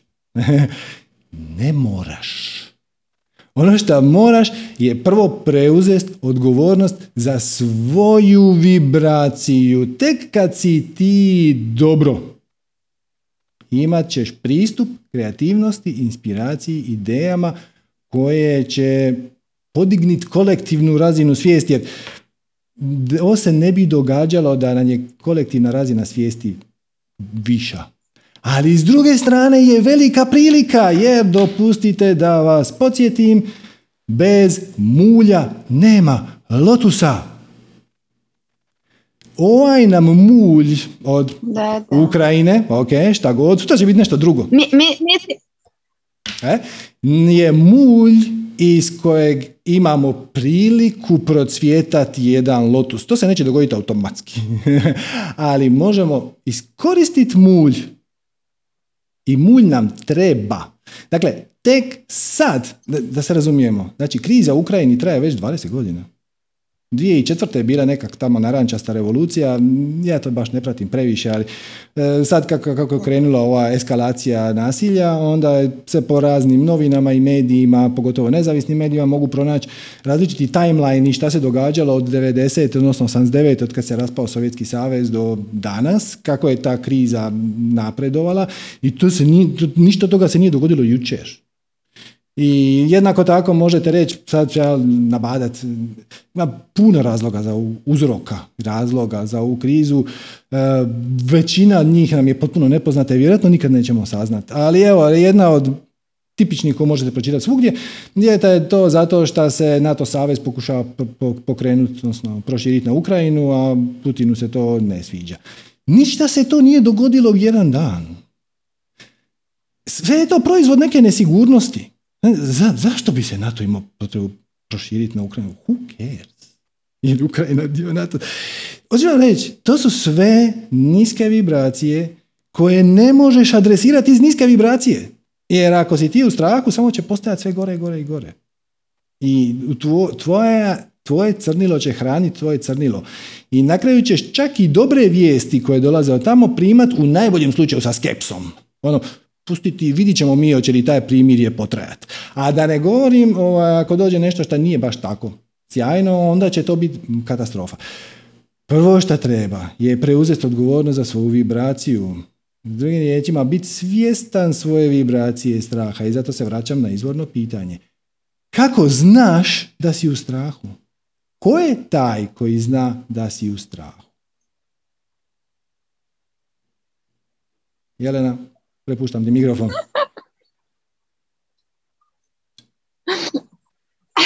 Kožiš, kožiš. Jer kad pronađeš... Pa ja znam da sam u strahu. E, ali koji, koji ja? Koji ja? Znači, znači, ko je to koji je svjestan tvojih emocija? Kako znaš šta misliš? A pazi, ali ovo je jako važno pitanje. Znači, riba nije svjesna da je u vodi. Ono samo... pliva. I ako je pokušaš objasniti teoretski, jel, da ti dođeš do ribi i objasniš da postoji svijet van vode u kojem neka druga bića hodaju, a nisu okruženi vodom. Znači, čemu ti pričaš? Kako to misliš nisu okruženi vodom? Pa nisam ja okružena vodom. Ili to je potpuno nemoguće. Znači, misao koja se pojavi je percipirana, odnosno primijećena od strane koga točno?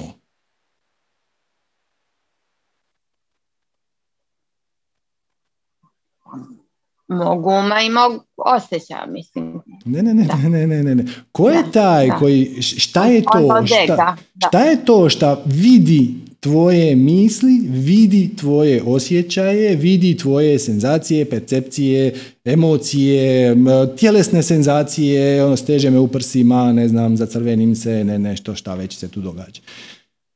E, iz te perspektive treba promatrati. Hoću ti reći, ti si igrač u kolektivnoj igri. I ova kolektivna igra koja se sad počela događati, ja bih vam sugerirao da upotrijebite četvrti korak formule. Sve je u formuli. Ajmo vratiti formulu. Čisto da mislite da nisam to izmislio. Ok, napravi ono što te veseli, to ćemo se vratiti za minutu. Što god da se manifestira, što god da se manifestira, željeno ili neželjeno, što god da se manifestira. Pridijeli tome pozitivan preznak, izvučit ćeš pozitivno iskustvo. Drugim riječima, da postoji nasilje u Ukrajini. Dakle, to je činjenica. Ok. Na koji način je to za mene dobro? Na koji način je to za sve nas dobro? Šta možemo iz toga naučiti? Kako možemo napredovati? Koje je naše crnilo je ta situacija iznijela na površinu? Ali možeš početi od sebe. I onda kažeš, šta je u ovoj situaciji dobro? Pa gle, za početak dobro je što su svi prestali pričati o koroni. Vjerojatno bio jedan i od ciljeva cijelog sukoba. A to je da, kako mi dobio sam neku zezalicu, kaže Putinova slika i kaže kandidat za Nobelovu nagradu za medicinu. Kaže, riješio je koronu četrdeset osam sati. Da. Ok, ok, odlično, odlično, ajmo, ajmo sad ustati. Ok, šta ti ta situacija otvara? Šta jučer nisi mogao zbog korone, ako je to uglavnom bio izgovor, možda i nije. Okay. Znači, šta jučer nisi mogao, sad možeš? Ili, ajmo to vratiti ponovno formulu, našu svemoćnu, ideš na prvi korak. Znači, sad imam skroz novi set okolnosti, nova je situacija, nova je situacija. Šta mi potiče najveće veselje, radoznalost, interes ili uzbuđenje? Ako je to uh, humanitarna pomoć Ukrajini, da. Ali ako je to, znaš šta, ja bih otvorio onu plesnu situaciju sa početka ovog satsanga, da. Ako se ti digneš vibraciju i pomogneš drugima da dignu vibraciju, to izaziva valove, to je ripple efekt. To je ono što vam u teoriji kaosa zovu butterfly efekt. Odnosno, kako su to u teoriji kaosa objasnili? Kad imate sustav koji je toliko kompleksan da je apsolutno nemoguće predvidjeti kakav uzrok će proizvesti kakvu posljedicu, posve je moguće, nije jako vjerojatno, ali posve je moguće da neki mali potpuno beznačajni događaj, kao što je trepetanje krilima nekog leptira u Kini, izazove tajfun na Karibima. Znači, drugim riječima, ti kažeš, ono, ja ću sad početi poduzimati akciju, ali moja akcija je veselje, plesanje, na primjer, može bi bilo šta drugo, ali... Recimo, imali smo to na početku, sad sam ga postavimo na tom primjer. Moja akcija je veselje, ja želim druge razveseliti na način koji je meni najdraži i najprimjereniji, a to je organizirati nekakva plesanja, sad, ništa, samo ću pustiti muziku i onda ćemo mi sad vremena malo skakati. I to će tebi digniti vibraciju, to će drugima digniti vibraciju, onda će oni otići kući. Onda će oni tu svoju vibraciju, odnosno to svoje veselje i radost prenijeti drugima još bolje ako ih ohrabre da slijede svoju strast. To je efekt valova i ti kad baciš kamen u more i napraviš male valove, ti valovi doslovno idu do kraja oceana. U jednom trenutku postanu toliko mali da, da su neprimjetni i teško ih je pronaći izmjeriti, a taj val ide do druge obale i potakne onda neke druge promjene. Znači, drugim riječima, ako se dopustiš da se ubediraš, ubaciš se u strah, to neće proizvesti nikakav efekt. To će samo proizvesti veći strah. I veći strah će pozvati na veći oprez. Kako smo mi imali u Jugoslaviji, drug Tito je rekao, živimo kao da će sto godina biti mir, a spremajmo se kao da će sutra biti rat. Ljudi, to je glupo. To ne radi, ali to je nemoguće. Ne možeš istovremeno biti u vibraciji straha, ono, spremamo se kao će sutra biti rat, i la, lapršavosti, laganosti, ve, lakoće i veselja. Kako kažu u Kini, sigurnost se ne dobiva podizanjem zidova, nego otvaranjem vrata. Znači, i ova sad situacija koja se događa je iznijela vani latentne sukobe i nešto što je ključalo ispod površine zadnjih trideset godina. Možemo reći od pada Berlinskog zida, a zapravo i puno prije. Od drugog svjetskog rata, a zapravo i puno prije. Zapravo od oktobarske revolucije, a zapravo i puno prije. Od kad je Karl Marx napisao osamnaest četrdeset osme komunistički manifest, a zapravo i prije. I možeš se tako vraćati i vraćati i vraćati u povijest koliko god hoćeš. Taj sukob je tinjao od onda i sad je trenutak da se iscijeli. A ne može se iscijeliti bez da izađe van. I sad kad je izašao van, naše je da to redefiniramo na pozitivan način, kažemo, o, baš zanimljivo, baš zanimljivo. Kako ja mogu doprinijeti iz perspektive svog veselja i perspektive svog strasti? Ovo nije eskapizam. Ovo nije guram glavu u pijesak. Ajmo razmotriti alternativu. Alternativa je, stvar je užasna, to je grozno, sve da, rat, ljudi umiru u Europi, ko je to vidio, ko je to mogao, atomsko oružje i tako dalje. Šta ćeš poduzeti? Okay, koja je tvoja ideja? Sve se slažem, sve ok. Šta ćemo napraviti? Šta ćeš ti napraviti? I izlaziš iz te upitnika, ne znam, ja sam jadan, mali, sigurno ne neće, ali nisi. Počni slijedi svoju strast, jer to je signal od tvog višeg ja, odnosno od spirita, odnosno od kreacije, kako ti možeš doprinijeti globalnom sukobu.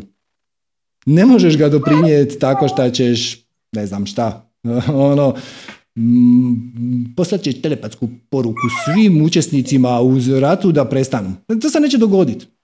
Mislim, samo neće. Šta možeš? Kako možeš doprinijeti? Kako možeš svijet učiniti malo boljim? I time ćeš se prebaciti u realnost u kom tog sukoba nema, odnosno, odnosno u kojem on je njava. Ne, ne znači da ćeš se jedno jutro probuditi i samo nećeš se sjećati da se to ikad dogodilo, mada je i to moguće, ali ta će se situacija početi smirivati.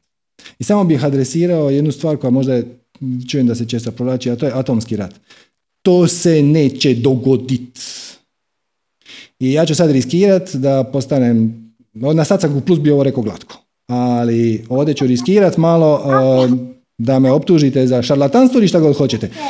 Naša braća svemirci, naši uh, rođaci koji su tu s nama i koji prate i ne miješaju se, koji prate i ne miješaju se u našu situaciju, u našu evoluciju, u naše doba prosvjetljenja, u naše doba pronalaženja svog pravog ja koje je ono, toliko se rijetko događa u svemiru da su svi ovdje. Naj, najbolja reality show u svemiru trenutno. Dakle, rekli su da se neće u ništa miješati osim u globalni termonuklearni rat i kao što su već nekoliko puta do sada deaktivirali rakete koje su bile u letu i onda je na zemlju na kraju pala raketa koja je samo napravila tong, tong, tong, tong, tong. To se napravilo, to se dogodilo više puta. To je čak i lako argumentirati, odnosno postoje i zapisi o tome, čak i javno. Rekli su da to će napraviti ponovno jer, opet... Oni se ne žele miješati u naše poslove i bilo bi im žao da se mi uništimo, ali gle, kreacija je obilna, nema veze. Međutim, atomsko oružje uništava paralelne realnosti, ima nekakav utjecaj na paralelne realnosti i onda ta naša akcija mm, smeta puno više nego što se nama samo čini. Ne smeta samo nama, smeta konstrukciji kreacije u cjelini, ne razumijem, nije važno. To se neće dogoditi. Rekli su da neće se miješati ako neku, neki idiot pokuša neku sitnu napraviti ono, jedna situacija negdje, ali ono, sto raketa leti na Ameriku i sto raketa leti na Rusiju. Ne. To se neće dogoditi. Odnosno, ako se i dogodi, ono što ćemo svjedočiti je da će sve te rakete pasti na svoje ciljeve i napraviti pong, pong, pong, pong. Samo se neće aktivirati. Tako da to nema straha. E sad, kad smo to adresirali, šta je tvoja najveća strast? Kako se ti želiš kreativno izraziti? Ali da bi postavio to pitanje, dobio kvalitetan odgovor, prvo moraš iz vibracije straha, tjeskobe, srama, krivnje izaći, jer inače nema odgovora. Odnosno dobit ćeš odgovore koji rezoniraju sa strahom krivnja i dobit ćeš još samo više straha, krivnje i, ta, i tako dalje i tako dalje. To nije rješenje. Dakle, rješenje... Da, ne, hvala ti. Uh-huh. Hvala ti beskrajno, jer sam shvatila u ovom razgovoru, stvari da sam se ja uplašila i same sebe kao sebičnosti. Vidi, sad ti želiš da se baviš nečim što je tebi bitno, a ovdje su stradanja, a u stvari pogrešno sam percipirala. Da, moj mm. zadatak jeste da sam visoko vibracije, a to jeste ako se bavim ono što mene zanima.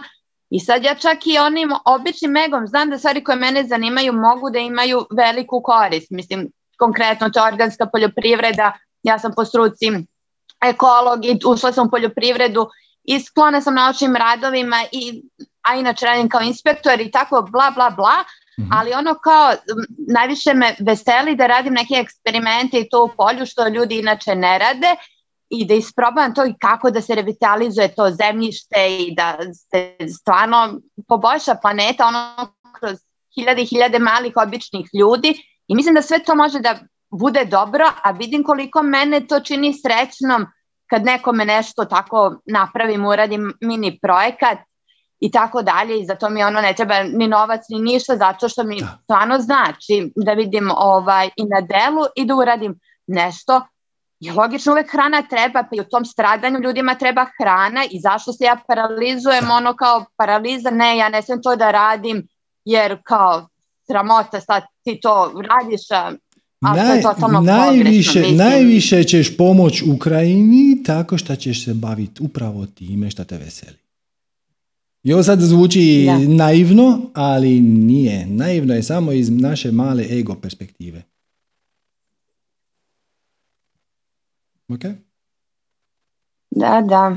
E, aj, hvala ti jako puno za ovaj epilog ovim svemircima, to mi je trebalo da čujem da negde ono kao, da sam od nekog čula da ipak se bitio u redu, da, da, da, a u koga verujem, mislim.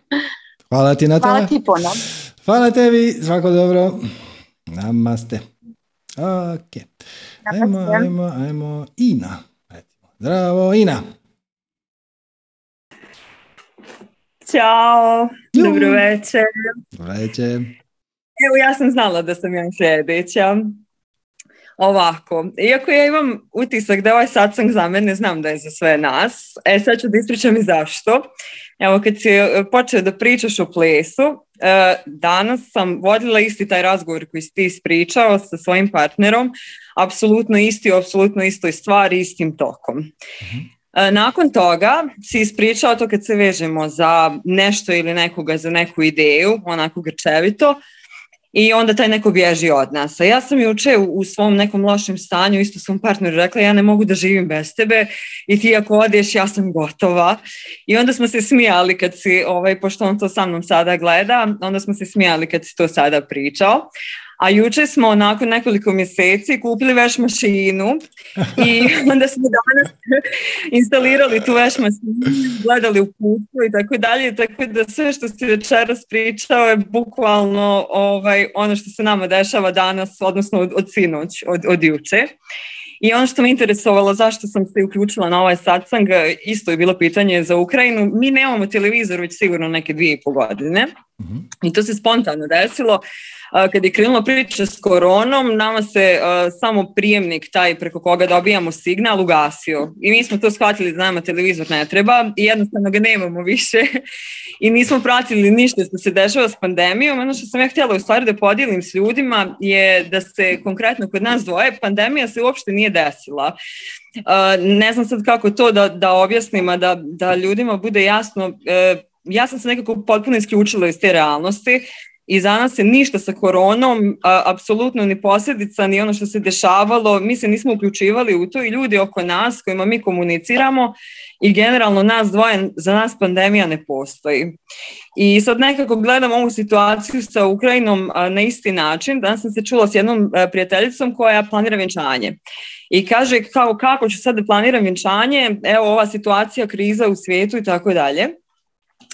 I kao šta još može da se desi, eto ne znamo će nam se vjenčanje desiti tako. Ja razmišljam kako e, kad se uključim u neku realnost, ona potpuno oblikuje našu ličnu realnost.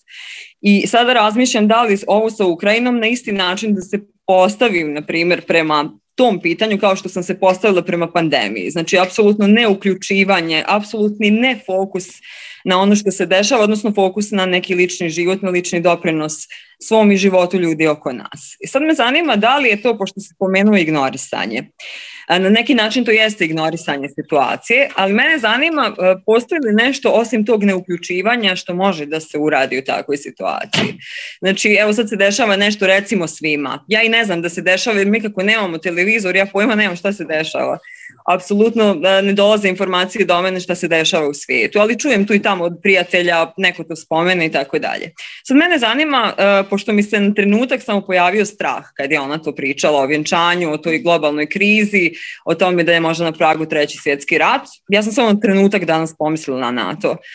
Na koji način reagovati još na to, osim, da kažem, tim uslovno rečeno ignorisanjem? Jer ja jednostavno biram da se ne uključujem u sve te informacije. Da li postoji još nešto što se osim toga može uraditi?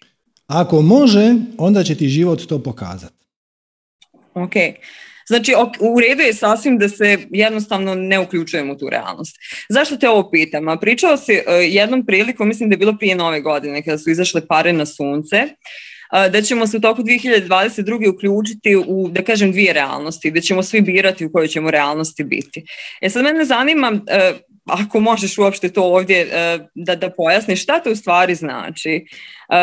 Da li, da li je to upravo ovo što sam sad rekla? Znači, ako se mi ne uključimo u neku realnost, na primjer u ovu sad što se dešava u svijetu, da se ona za nas neće ni desiti.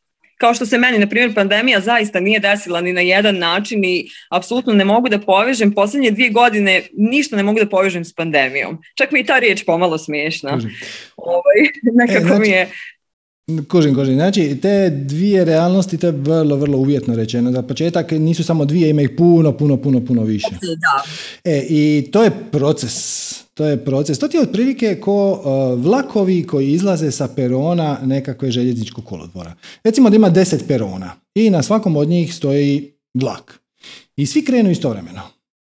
I onda kad dođu do prve skretnice, jedan ode lijevo, a drugi ode desno. I još uvijek su relativno blizu. Mislim, te, te dvije tračnice još neko vrijeme voze paralelno jedno s drugo. I onda se pojavi mogućnost da ovaj tu ili nastavi ravno ili skrene desno, onda recimo da on skrene desno. S vremenom tih deset vlakova se sve više i više i više udaljava. Znači, ali to je proces. To je proces koji traje, koji će trajati, mislim, do vijeka, ali recimo ovaj ključni dio špica će trajati tri do pet godina, recimo. Nakon tri do pet godina će postojati dvije realnosti, ali to već postoji.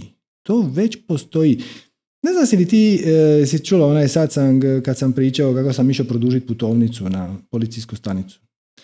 U najkraćim, u najkraćim, u najkraćim crtama ću ti ispričati. Znači, otišao sam, ono, klasika, ništa, istekla mi je putovnica, odnosno pasoš. Ja? I, ova, I sad treba otići na policijsku stanicu, ono, ispuni formulare, staviti sliku, otisak prsta i da ti, da ti izdaju tu knjižicu da možeš nastaviti putovati. I unutra... tjeskoba, strah, ovi tamo na šalteru ljuti, bijesni, živčani, e, ti, taj sustav za izdavanje tih broj, brojeva, odnosno redomat, kako se to zove, nešto ne radi, pa su svi nešto, ba, baš je onako teška, sumorna atmosfera. I sad, ok, stisnem ja taj broj i shvatim da ću biti na redu za jedno dva sata i prošetam se dvjesto metara dalje. dvjesto metara dalje na glavnom gradskom trgu u Zagrebu je bio nekakav sajam... E, O P G-ova, odnosno obiteljskih poljoprivrednih gospodarstava, odnosno ljudi koji se bave uglavnom ekološkom poljoprivredom i to ono iz, iz uživanja, iz gušta. I naravno od toga žive, proizvode džemove, prodaju voće, povrće, sve ajvare i tako dalje. Potpuno druga vibracija. Tamo su ljudi dobre volje, demonstriraju mi, hoćete probati ovaj ljuti. E, ime, znate što vam ima odlično bučino ulje, hladno, prešano. To vam je sjajan začin, skroz druga. Značiš, isto, isto vrijeme, znači to je bio isti dan, praktički isto mjesto, mislim dvjesto metara dalje, je skroz drugi svijet. U jednom svijetu su svi, to je ono, totalitarizam, birokracija, ti sad moraš i nisi ispunio i još nisi donio onaj papir i ova slika ti nije dovoljno dobra za... onu biometričku putovnicu i sve nekakav presing i tjeskoba i represija. dvjesto metara dalje, kada ti je pao kamen sa srca. E, to se događa i ovdje. Znači, mi ovdje, pogotovo kad kreneš slijediti svoju strast i onda to počne trajati godinama. Počneš, kao što je ona gospođa s početka, raditi taj pejat, raditi taj tarot, raditi te šta god, seanse, čišćenje auri, mislim šta god te veseli, a šta ljudima pomaže, ima smisla i šta, šta tebe, mislim, ako tome pristupiš kao prevarant, onda naravno ne. Ali ako ti doista vjeruješ u to, ako to stvarno vidiš da ima neke rezultate, doće ti ljudi koji s time rezoniraju. I kad počneš tako živjeti, nakon nekog vremena se, mislim, ne, neću reći užasneš, ali sjetiš se da postoje još uvijek ljudi koji se ono tresu od toga hoće li izgubiti posao ili neće. A šta ako njihova korporacija krene u downsizing? Ti ono, a ti ono prvi tren staneš, no, k- kako to, mislim, šta ima već? Onda se sjetiš da si pred deset, petnaest, dvadeset godina i ti tako, ili tri, i onda imaš puno empatije prema njihovoj situaciji, puno razumijevanje, istovremeno im pokušaš najviše koliko oni mogu podnijeti, prenijeti da ima i drugi put, ima i drugi put koji ne uključuje nasilje, koji ne uključuje strah, u kojem su, kad se suočiš sa nekim vlastitim sramom i krivnjom kojim si otkrio, umjesto da se ukopaš u pijesak, kažeš hihi, otkrio sam još jednu svoju blokadu, negativno uvjerenje. Ko zna gdje me to sve do sad blokiralo? Ne, ne možeš znati. I onda počneš postupat iz perspektive hrabrosti, odnosno, kažeš ono, ok, ovo uvjerenje mi nema nikakvog smisla. Vidim da je još uvijek tu malo ostalo, jer to je od ranije.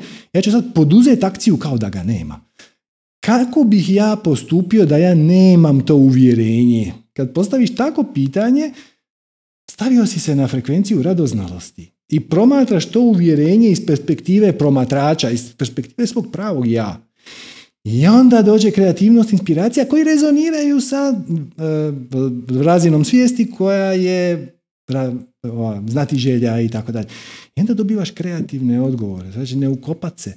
I shvaćaš da ljudi nemaju te alate, nitko ih nije naučio. I oni se ono panično boje za, da će izgubiti svoje posao, ti kažeš ono, ok, šta je najgore što će se ono dogoditi? To će biti strašno, zašto će biti strašno? I šta bi napravio da se to već dogodilo? Jer pazi ovo, strah uvijek živi u budućnosti. Nikad ne živi u sadašnjosti. Znači, osim ako si ono oči u oči sa gladnim tigrom, i to su one situacije gdje je strah jako za, dobra stvar i onda ga poslušaš. Znači, prelaziš cestu, nešto si se upikao u mobitel i neko ti trubi, trči, bježi, ono, da, to, tome strah služi, to je strah u sadašnjem trenutku, ali sve ostalo su samo projekcije. Pazite ovo, možeš imati pedeset godina ili dvadeset godina držati strah da ćeš izgubiti posao. I onda ga jedan dan izgubiš i znate šta se desi? Nema više straha od gubitka posla. Možda će se pojaviti neki drugi, od čega ću ja živjeti i to za... Ali strah jednom kad se desi to čega se bojiš, strah nestaje.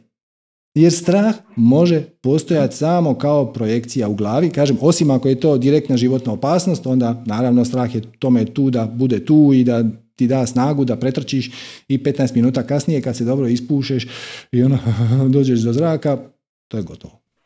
Ali ovi trajni strahovi, tjeskobe, to ne postoji. I, i najbolji dokaz da ne postoji, da je to samo projekcija, je kad se dese, onda više nema straha. Šta nije to? Ja bih te pitala još nešto. Ovo, ovo je bilo super korisno. Ovo je, što ću sad pitati možda više na individualnom nivou, ali nadam se da će koristiti još nekome. Evo ja kako tebe pratim i slušam, ovaj, u principu znam sve što treba da uradim. Uh, ono što mi je jasno je da u stvari jako malo primjenjujem ono što znam, odnosno i ono što ti govoriš. I ono gdje se ja sada nalazim jeste da uh, znam sve što treba da uradim, znam čak i šta je to, međutim ne radim. To kao da sam na liniji jednoj preko koje treba da prekoračim, da poduzmem tu neku akciju za koju koje me čak i raduje, ali očigledno ima još nešto što me ne raduje pa je ne poduzimam. Uh-huh. E, kao da se trebam gurnuti preko te linije, ali recimo da mi nedostaje hrabrosti. Nije to čak ni hrabrosti jer ja nisam neko ko se nešto specijalno plaši u životu, da sam strašljiva i tako dalje, ali očigledno imam neku kočnicu. I iz tog razloga e, ne bih sad možda išla u to zašto ja to radim jer je to filozofija, ali me zanima ne, nekako kako da se gurnem preko te Uh, preko toga, kako da u stvari poduzmem tu akciju na kraju, jer ja znam i uh, radila sam i na uvjerenjima i znam, uh, okay, došla okay. sam do toga i sad to treba da uradim i tako dalje, e sad treba da se gurnem preko te crte. Tu koja, sam nekako... Koja je tvoja definicija hrabrosti? Šta je hrabrost? Pa, um, u suštini da uradim nešto uprkos onom što mislim, odnosno uprkos onome čega se bojim. Da. Znači, prvo prepoznaš da imaš strah. Možeš ići u analizu i ne moraš. Ja osobno volim. Imaš dva načina. Jedan način, mislim ima ih puno, ali jedan je da kažeš ok, šta je najgore što mi se može dogoditi ako ja svejedno poduzmem tu akciju. To je jedan način. Drugi način, i, i pardon, ideš do kraja. Znači prvo će ti reći, ono, znači ti kažeš šta je najgore što se može dogoditi ako ja krenem slijediti svoju strast. Ljudi će ti se smijat, nećeš imati dovoljno para, obitelj će ti patiti i tako dalje i tako dalje. I onda, onda kažeš dobro i šta će se onda dogoditi? I onda će me muž ostaviti. Dobro, i šta ako me muž ostavi? I šta onda, i šta onda, i šta onda, i šta onda? I na kraju dođeš, na kraju shvatiš da su to sve bile samo maglice. To je jedan put. Drugi put je da kažeš šta ja dobivam iz toga šta ne poduzimam akciju? I prvi odgovor, ego je uvijek ma ništa, tako dalje, zato šta ego reagira na dva načina, ili kroz strah ili kroz poricanje. Kad strah otkriješ šta, i šta je najgore što se može dogoditi, a poricanje otkriješ tako što kažeš ok, zašto ja onda ne bi poduzela tu akciju? Hm? Šta ja dobivam iz toga što ne poduzimam tu akciju? I ego kaže ništa, ali nije ništa. Dobivaš izgovor za nepoduzimanje akcije, dobivaš zaštitu, virtualnu, mentalnu zaštitu koja ne postoji, od nekakvog potencijalnog razočaranja. To je drugi put. A treći put koji je najjednostavniji. Prepoznaš da imaš strah i jednostavno napraviš to što treba biti napravljeno. I strah će se početi topiti. Svaki put kad poduzmeš akciju neovisno o strahu, straha će biti manje nego što ga je bilo prošli put. Možda će taj proces topljenja straha trajati sedam dana, možda će trajati tri mjeseca, nije uopće važno. Važno je da poduzimaš akciju u smjeru svog veselja i svaki put kad poduzmeš tu akciju i pobijediš taj strah, poduzmeš akciju, sljedeći put imaš jedan argument više s kojim možeš, koji možeš upotrijebiti da objasniš svom egu da nema razloga za strah, jer prekjučer sam to napravila i nije se ništa strašno dogodilo. Evo, hvala ti. Um... Ovo mi je baš trebalo, nadam se još nekome. Um, ono što sam htjela još da ti kažem, ja imam jednog uh, mini Serđa u kući koji mi, uh, koji mi onako kljuca stalno i koji me strašno nervira jer mi stalno govori te stvari koje, ovaj, koje ti govoriš, evo ga. Mm. Ovaj. I, I ja onako sam prinuđena da te neke stvari ovaj, primjenjujem. E sad, uh, još sam jednu stvar imala da te pitam koliko imamo vremena, koliko je to. Evo, kratko ću. Um, meni se deša, dešavalo mi se ovaj, do prošlog ljeta da sam recimo živjela tako spontano, uh, ne u potpunosti, sad sam se nadogradila dosta u posljednjih godinu dana kroz neke mnogo negativne situacije, ali nema veze, ali sam živjela tako prateći impulse recimo. Međutim, uh, desilo mi se da me strašno napada neki osjećaj iznutra da bih ja trebala da imam neki ozbiljan i odgovoran plan za svoj život, a ne da tako živim od, da kažem uslovno rečeno da znate, egom najbolje mi zadnje. Da, da, da, da, da. Aj, baš me, zanima me di će ovo otići. Kako ti ide izrada da. tvog plana? Nikako, nikako. Ovaj, ja sam vrijedna praveći te planove, ja njih stalno tako pravim, sistematizujem, pokušavam da organizujem život, međutim to se ne dešava. Mm. I onda me strašno ovaj, zbog okoline i okruženja, ne znam, roditelja, sistema i svega, ovaj, napada me taj osjećaj kako sam ja neodgovorna i kako bi već trebalo da imam neki ozbiljan plan za svoj život. Mm, da, da, da, da. Eto, pa sam govorim između tog praćenja impulsa uh, i toga šta, šta je sljedeći korak ispred mene i toga da bi ja trebala da budem mnogo pametnija, odgovornija, zrelija i sve ostalo do nekih godina kojih godina. Da, da, da. Znaš, onaj vic, ako želiš nasmijat Boga, napravi plan. Mi napravimo plan, a Bog gore krepao od smijeha. Gle, ima, možeš to ovako gledati, meni je, meni je ovo pomoglo, ovo isto iz menadžerske literature. Kaže, Uh, mislim je to čak citat od nekog američkog predsjednika, nekoga Eisenhower ili ovako nešto. Uh, kaže, uh, planovi su dragocijeni. Pardon, ispričavam. Planiranje je dragocijeno, a planovi su bezvrijedni. Pazi, jer proces planiranja te natjera da uključiš svoj intelekt. Pazi, intelekt, ne onaj čavrljajući manas koji govori nisi dovoljno dobar, nikad nećeš uspjeti i tako dalje. Nego da stvarno se suočiš i kažeš ono, ok, ja imam tu vještinu, ja imam tu sposobnost, ja bih htio ovo, ono, ajmo istražiti da li tako već nešto postoji na tržištu, koliko to košta i kolika bi tu bila moja margina za zaradu.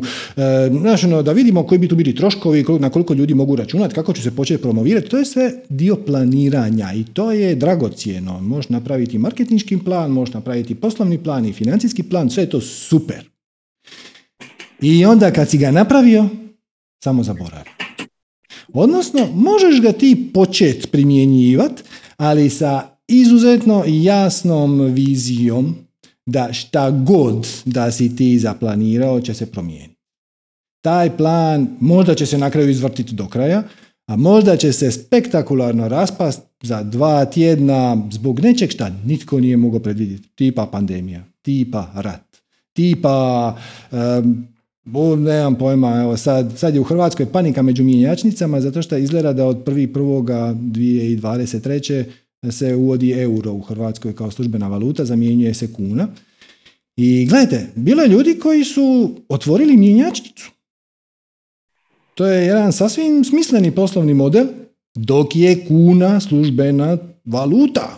Ali čak ni u tijeku turističke sezone ti ne treba mjenjačnica, ili vrlo malo za Amerikance koji će htjeti dolare promijeniti u eure. Ako ti Njemac dolazi sa eurima i plaća u eurima, što ti mjenjačnica? Ima takvih situacija gdje ti napraviš plan, ja ću napraviti mjenjačnicu i onda jedan dan puk po glavi. I to je ok. Kažeš, kakav zanimljiv sinhronicitet. Da li ja mogu prenamijeniti, da li ja mogu nešto drugačije napraviti, da li i mogu postati šalter za Western Union, ne, nemam pojma. Da li mogu promijeniti potpuno branšu? Znači, napraviš plan, ali si cijelo vrijeme itekako svjestan da samo može bilo kom trenutku ono, spektakularno raspast i to je ok. Jer onda upotrijebiš četvrti korak formule i jednostavno tome što se manifestiralo, a nisi baš time sad presretan, pridjeliš tome pozitivan predznak, kažeš ovo je sigurno nekako dobro za mene. Trenutno ne vidim kako. I ako uđem u vibraciju straha, krivnje, bio sam glup, morao sam biti pametniji, pa kako mi to nije palo na pamet, pa morao sam to predvidjeti, neću doći ni do kakvih odgovora. A ako kažeš kako uzbudljivo, ova su se vrata zatvorila, odnosno zatvaraju se za osam mjeseci, deset, nije bitno. Kako mogu to iskoristiti, na koji način je to za mene dobro i, i onda, sva, i onda nap, možeš napraviti novi plan. Kažem, planiranje je dragocjeno, planiranje stvarno vrijedi, ali planovi su potpuno, potpuno bezvrijedni. Serđo, hvala ti. Ja sam, ovaj, malo sam se rekla da ovo, ovaj, pričala se o Satsangu Plus, ti si danas bio Serđo Plus, nekako je bila drugačija energija, ovaj, i u razgovoru s ljudima i, i mislim da, se, ovaj, da smo se svi pomjerili malo, da se, da se mora ići naprijed, ovaj, sa svima. Tako da, eh, mnogo ti hvala za sve, drago mi je da smo se čuli i evo, pozdravljam sve, pošto smo, vjerujem, na kraju, vidim da je već osam. Hvala, hvala tebi. ti. Hvala se tebi. E, ja bih samo još par završnih, e, dakle za početak. Zašto sam ja bio Serđo Plus? Zato što ste vi bili Publika Plus. To je ono što se smatra, to svi koriste kao frazu, a niko zapravo ne zna što znači. Hvala vam na ko-kreiranju ovog eventa. No, dragi moji ko-kreatori, ima jedna poznata e, učiteljica, jel te, tu na našim prostorima. Ok, ja pretpostavljam da ona zna šta, šta s time kaže, ali primijetio sam da većina njene publike ne razumije. E to vam je to.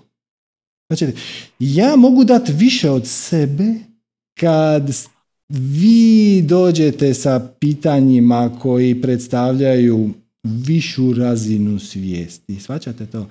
Znači, ja ne mogu, niti, niti je moj zadatak da otvaram teme. Ako, ako ću neku temu otvoriti, otvorit ću je u uvodu, ali kasnije je sve na vama.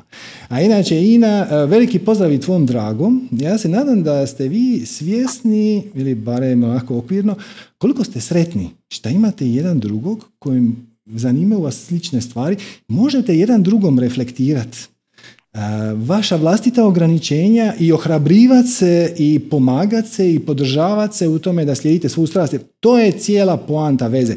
Znači, veza služi da kroz refleksiju s drugom osobom dođeš u kontakt sa svojim vlastitim negativnim definicijama, uvjerenjima i da podržiš ovog partnera, naravno i ti njemu reflektiraš, ali jednako tako da podržiš svog partnera da on hrabro krene slijediti svoju strast, sa ili bez, usprkos ili uz tih uvjerenja koja ćete zajedno otkrivati. To, to, to je ljepota pravog partnerstva. Vidim da vi to imate. Nadam se da si svjesna koliko je to vrijedno, jednako tako i on. E, evo, hvala ti što si to pokazala svima, kako to izgleda. Tako da evo, još jedan pozdrav. E, ljudi moji, to je bilo to za danas. Hvala vam, bilo je super. Hvala svim sugovornicima. E, Šta još reći? Ništa. Subota, Satsang Plus, prijave su na double-u double-u double-u dot manifestiranje dot com kroz Satsang Plus, to je subota peti treći dvije tisuće dvadeset druge u osamnaest sati. Pa evo, svako dobro, hvala vam na svemu, stojite dobro, možete pisati na našu Facebook grupu, možete komentirati na YouTube video, možete čak slati svoja pitanja na podrška at manifestiranje dot com. Uh, ne mogu vam jamčiti da ću vam odgovoriti, uglavnom ne odgovaram, ali sve pročitam. Pa onda iz, iz, iz takvih stvari izađe i poneki uvodnik kad vidim uh, da ljudi, da nešto nisam dovoljno dobro objasnili, da je onako generalno neshvaćeno. Tako da evo, to je sve od velike koristi. Hvala vam lijepo još jednom na vremenu i pažnji, svako dobro i namaste.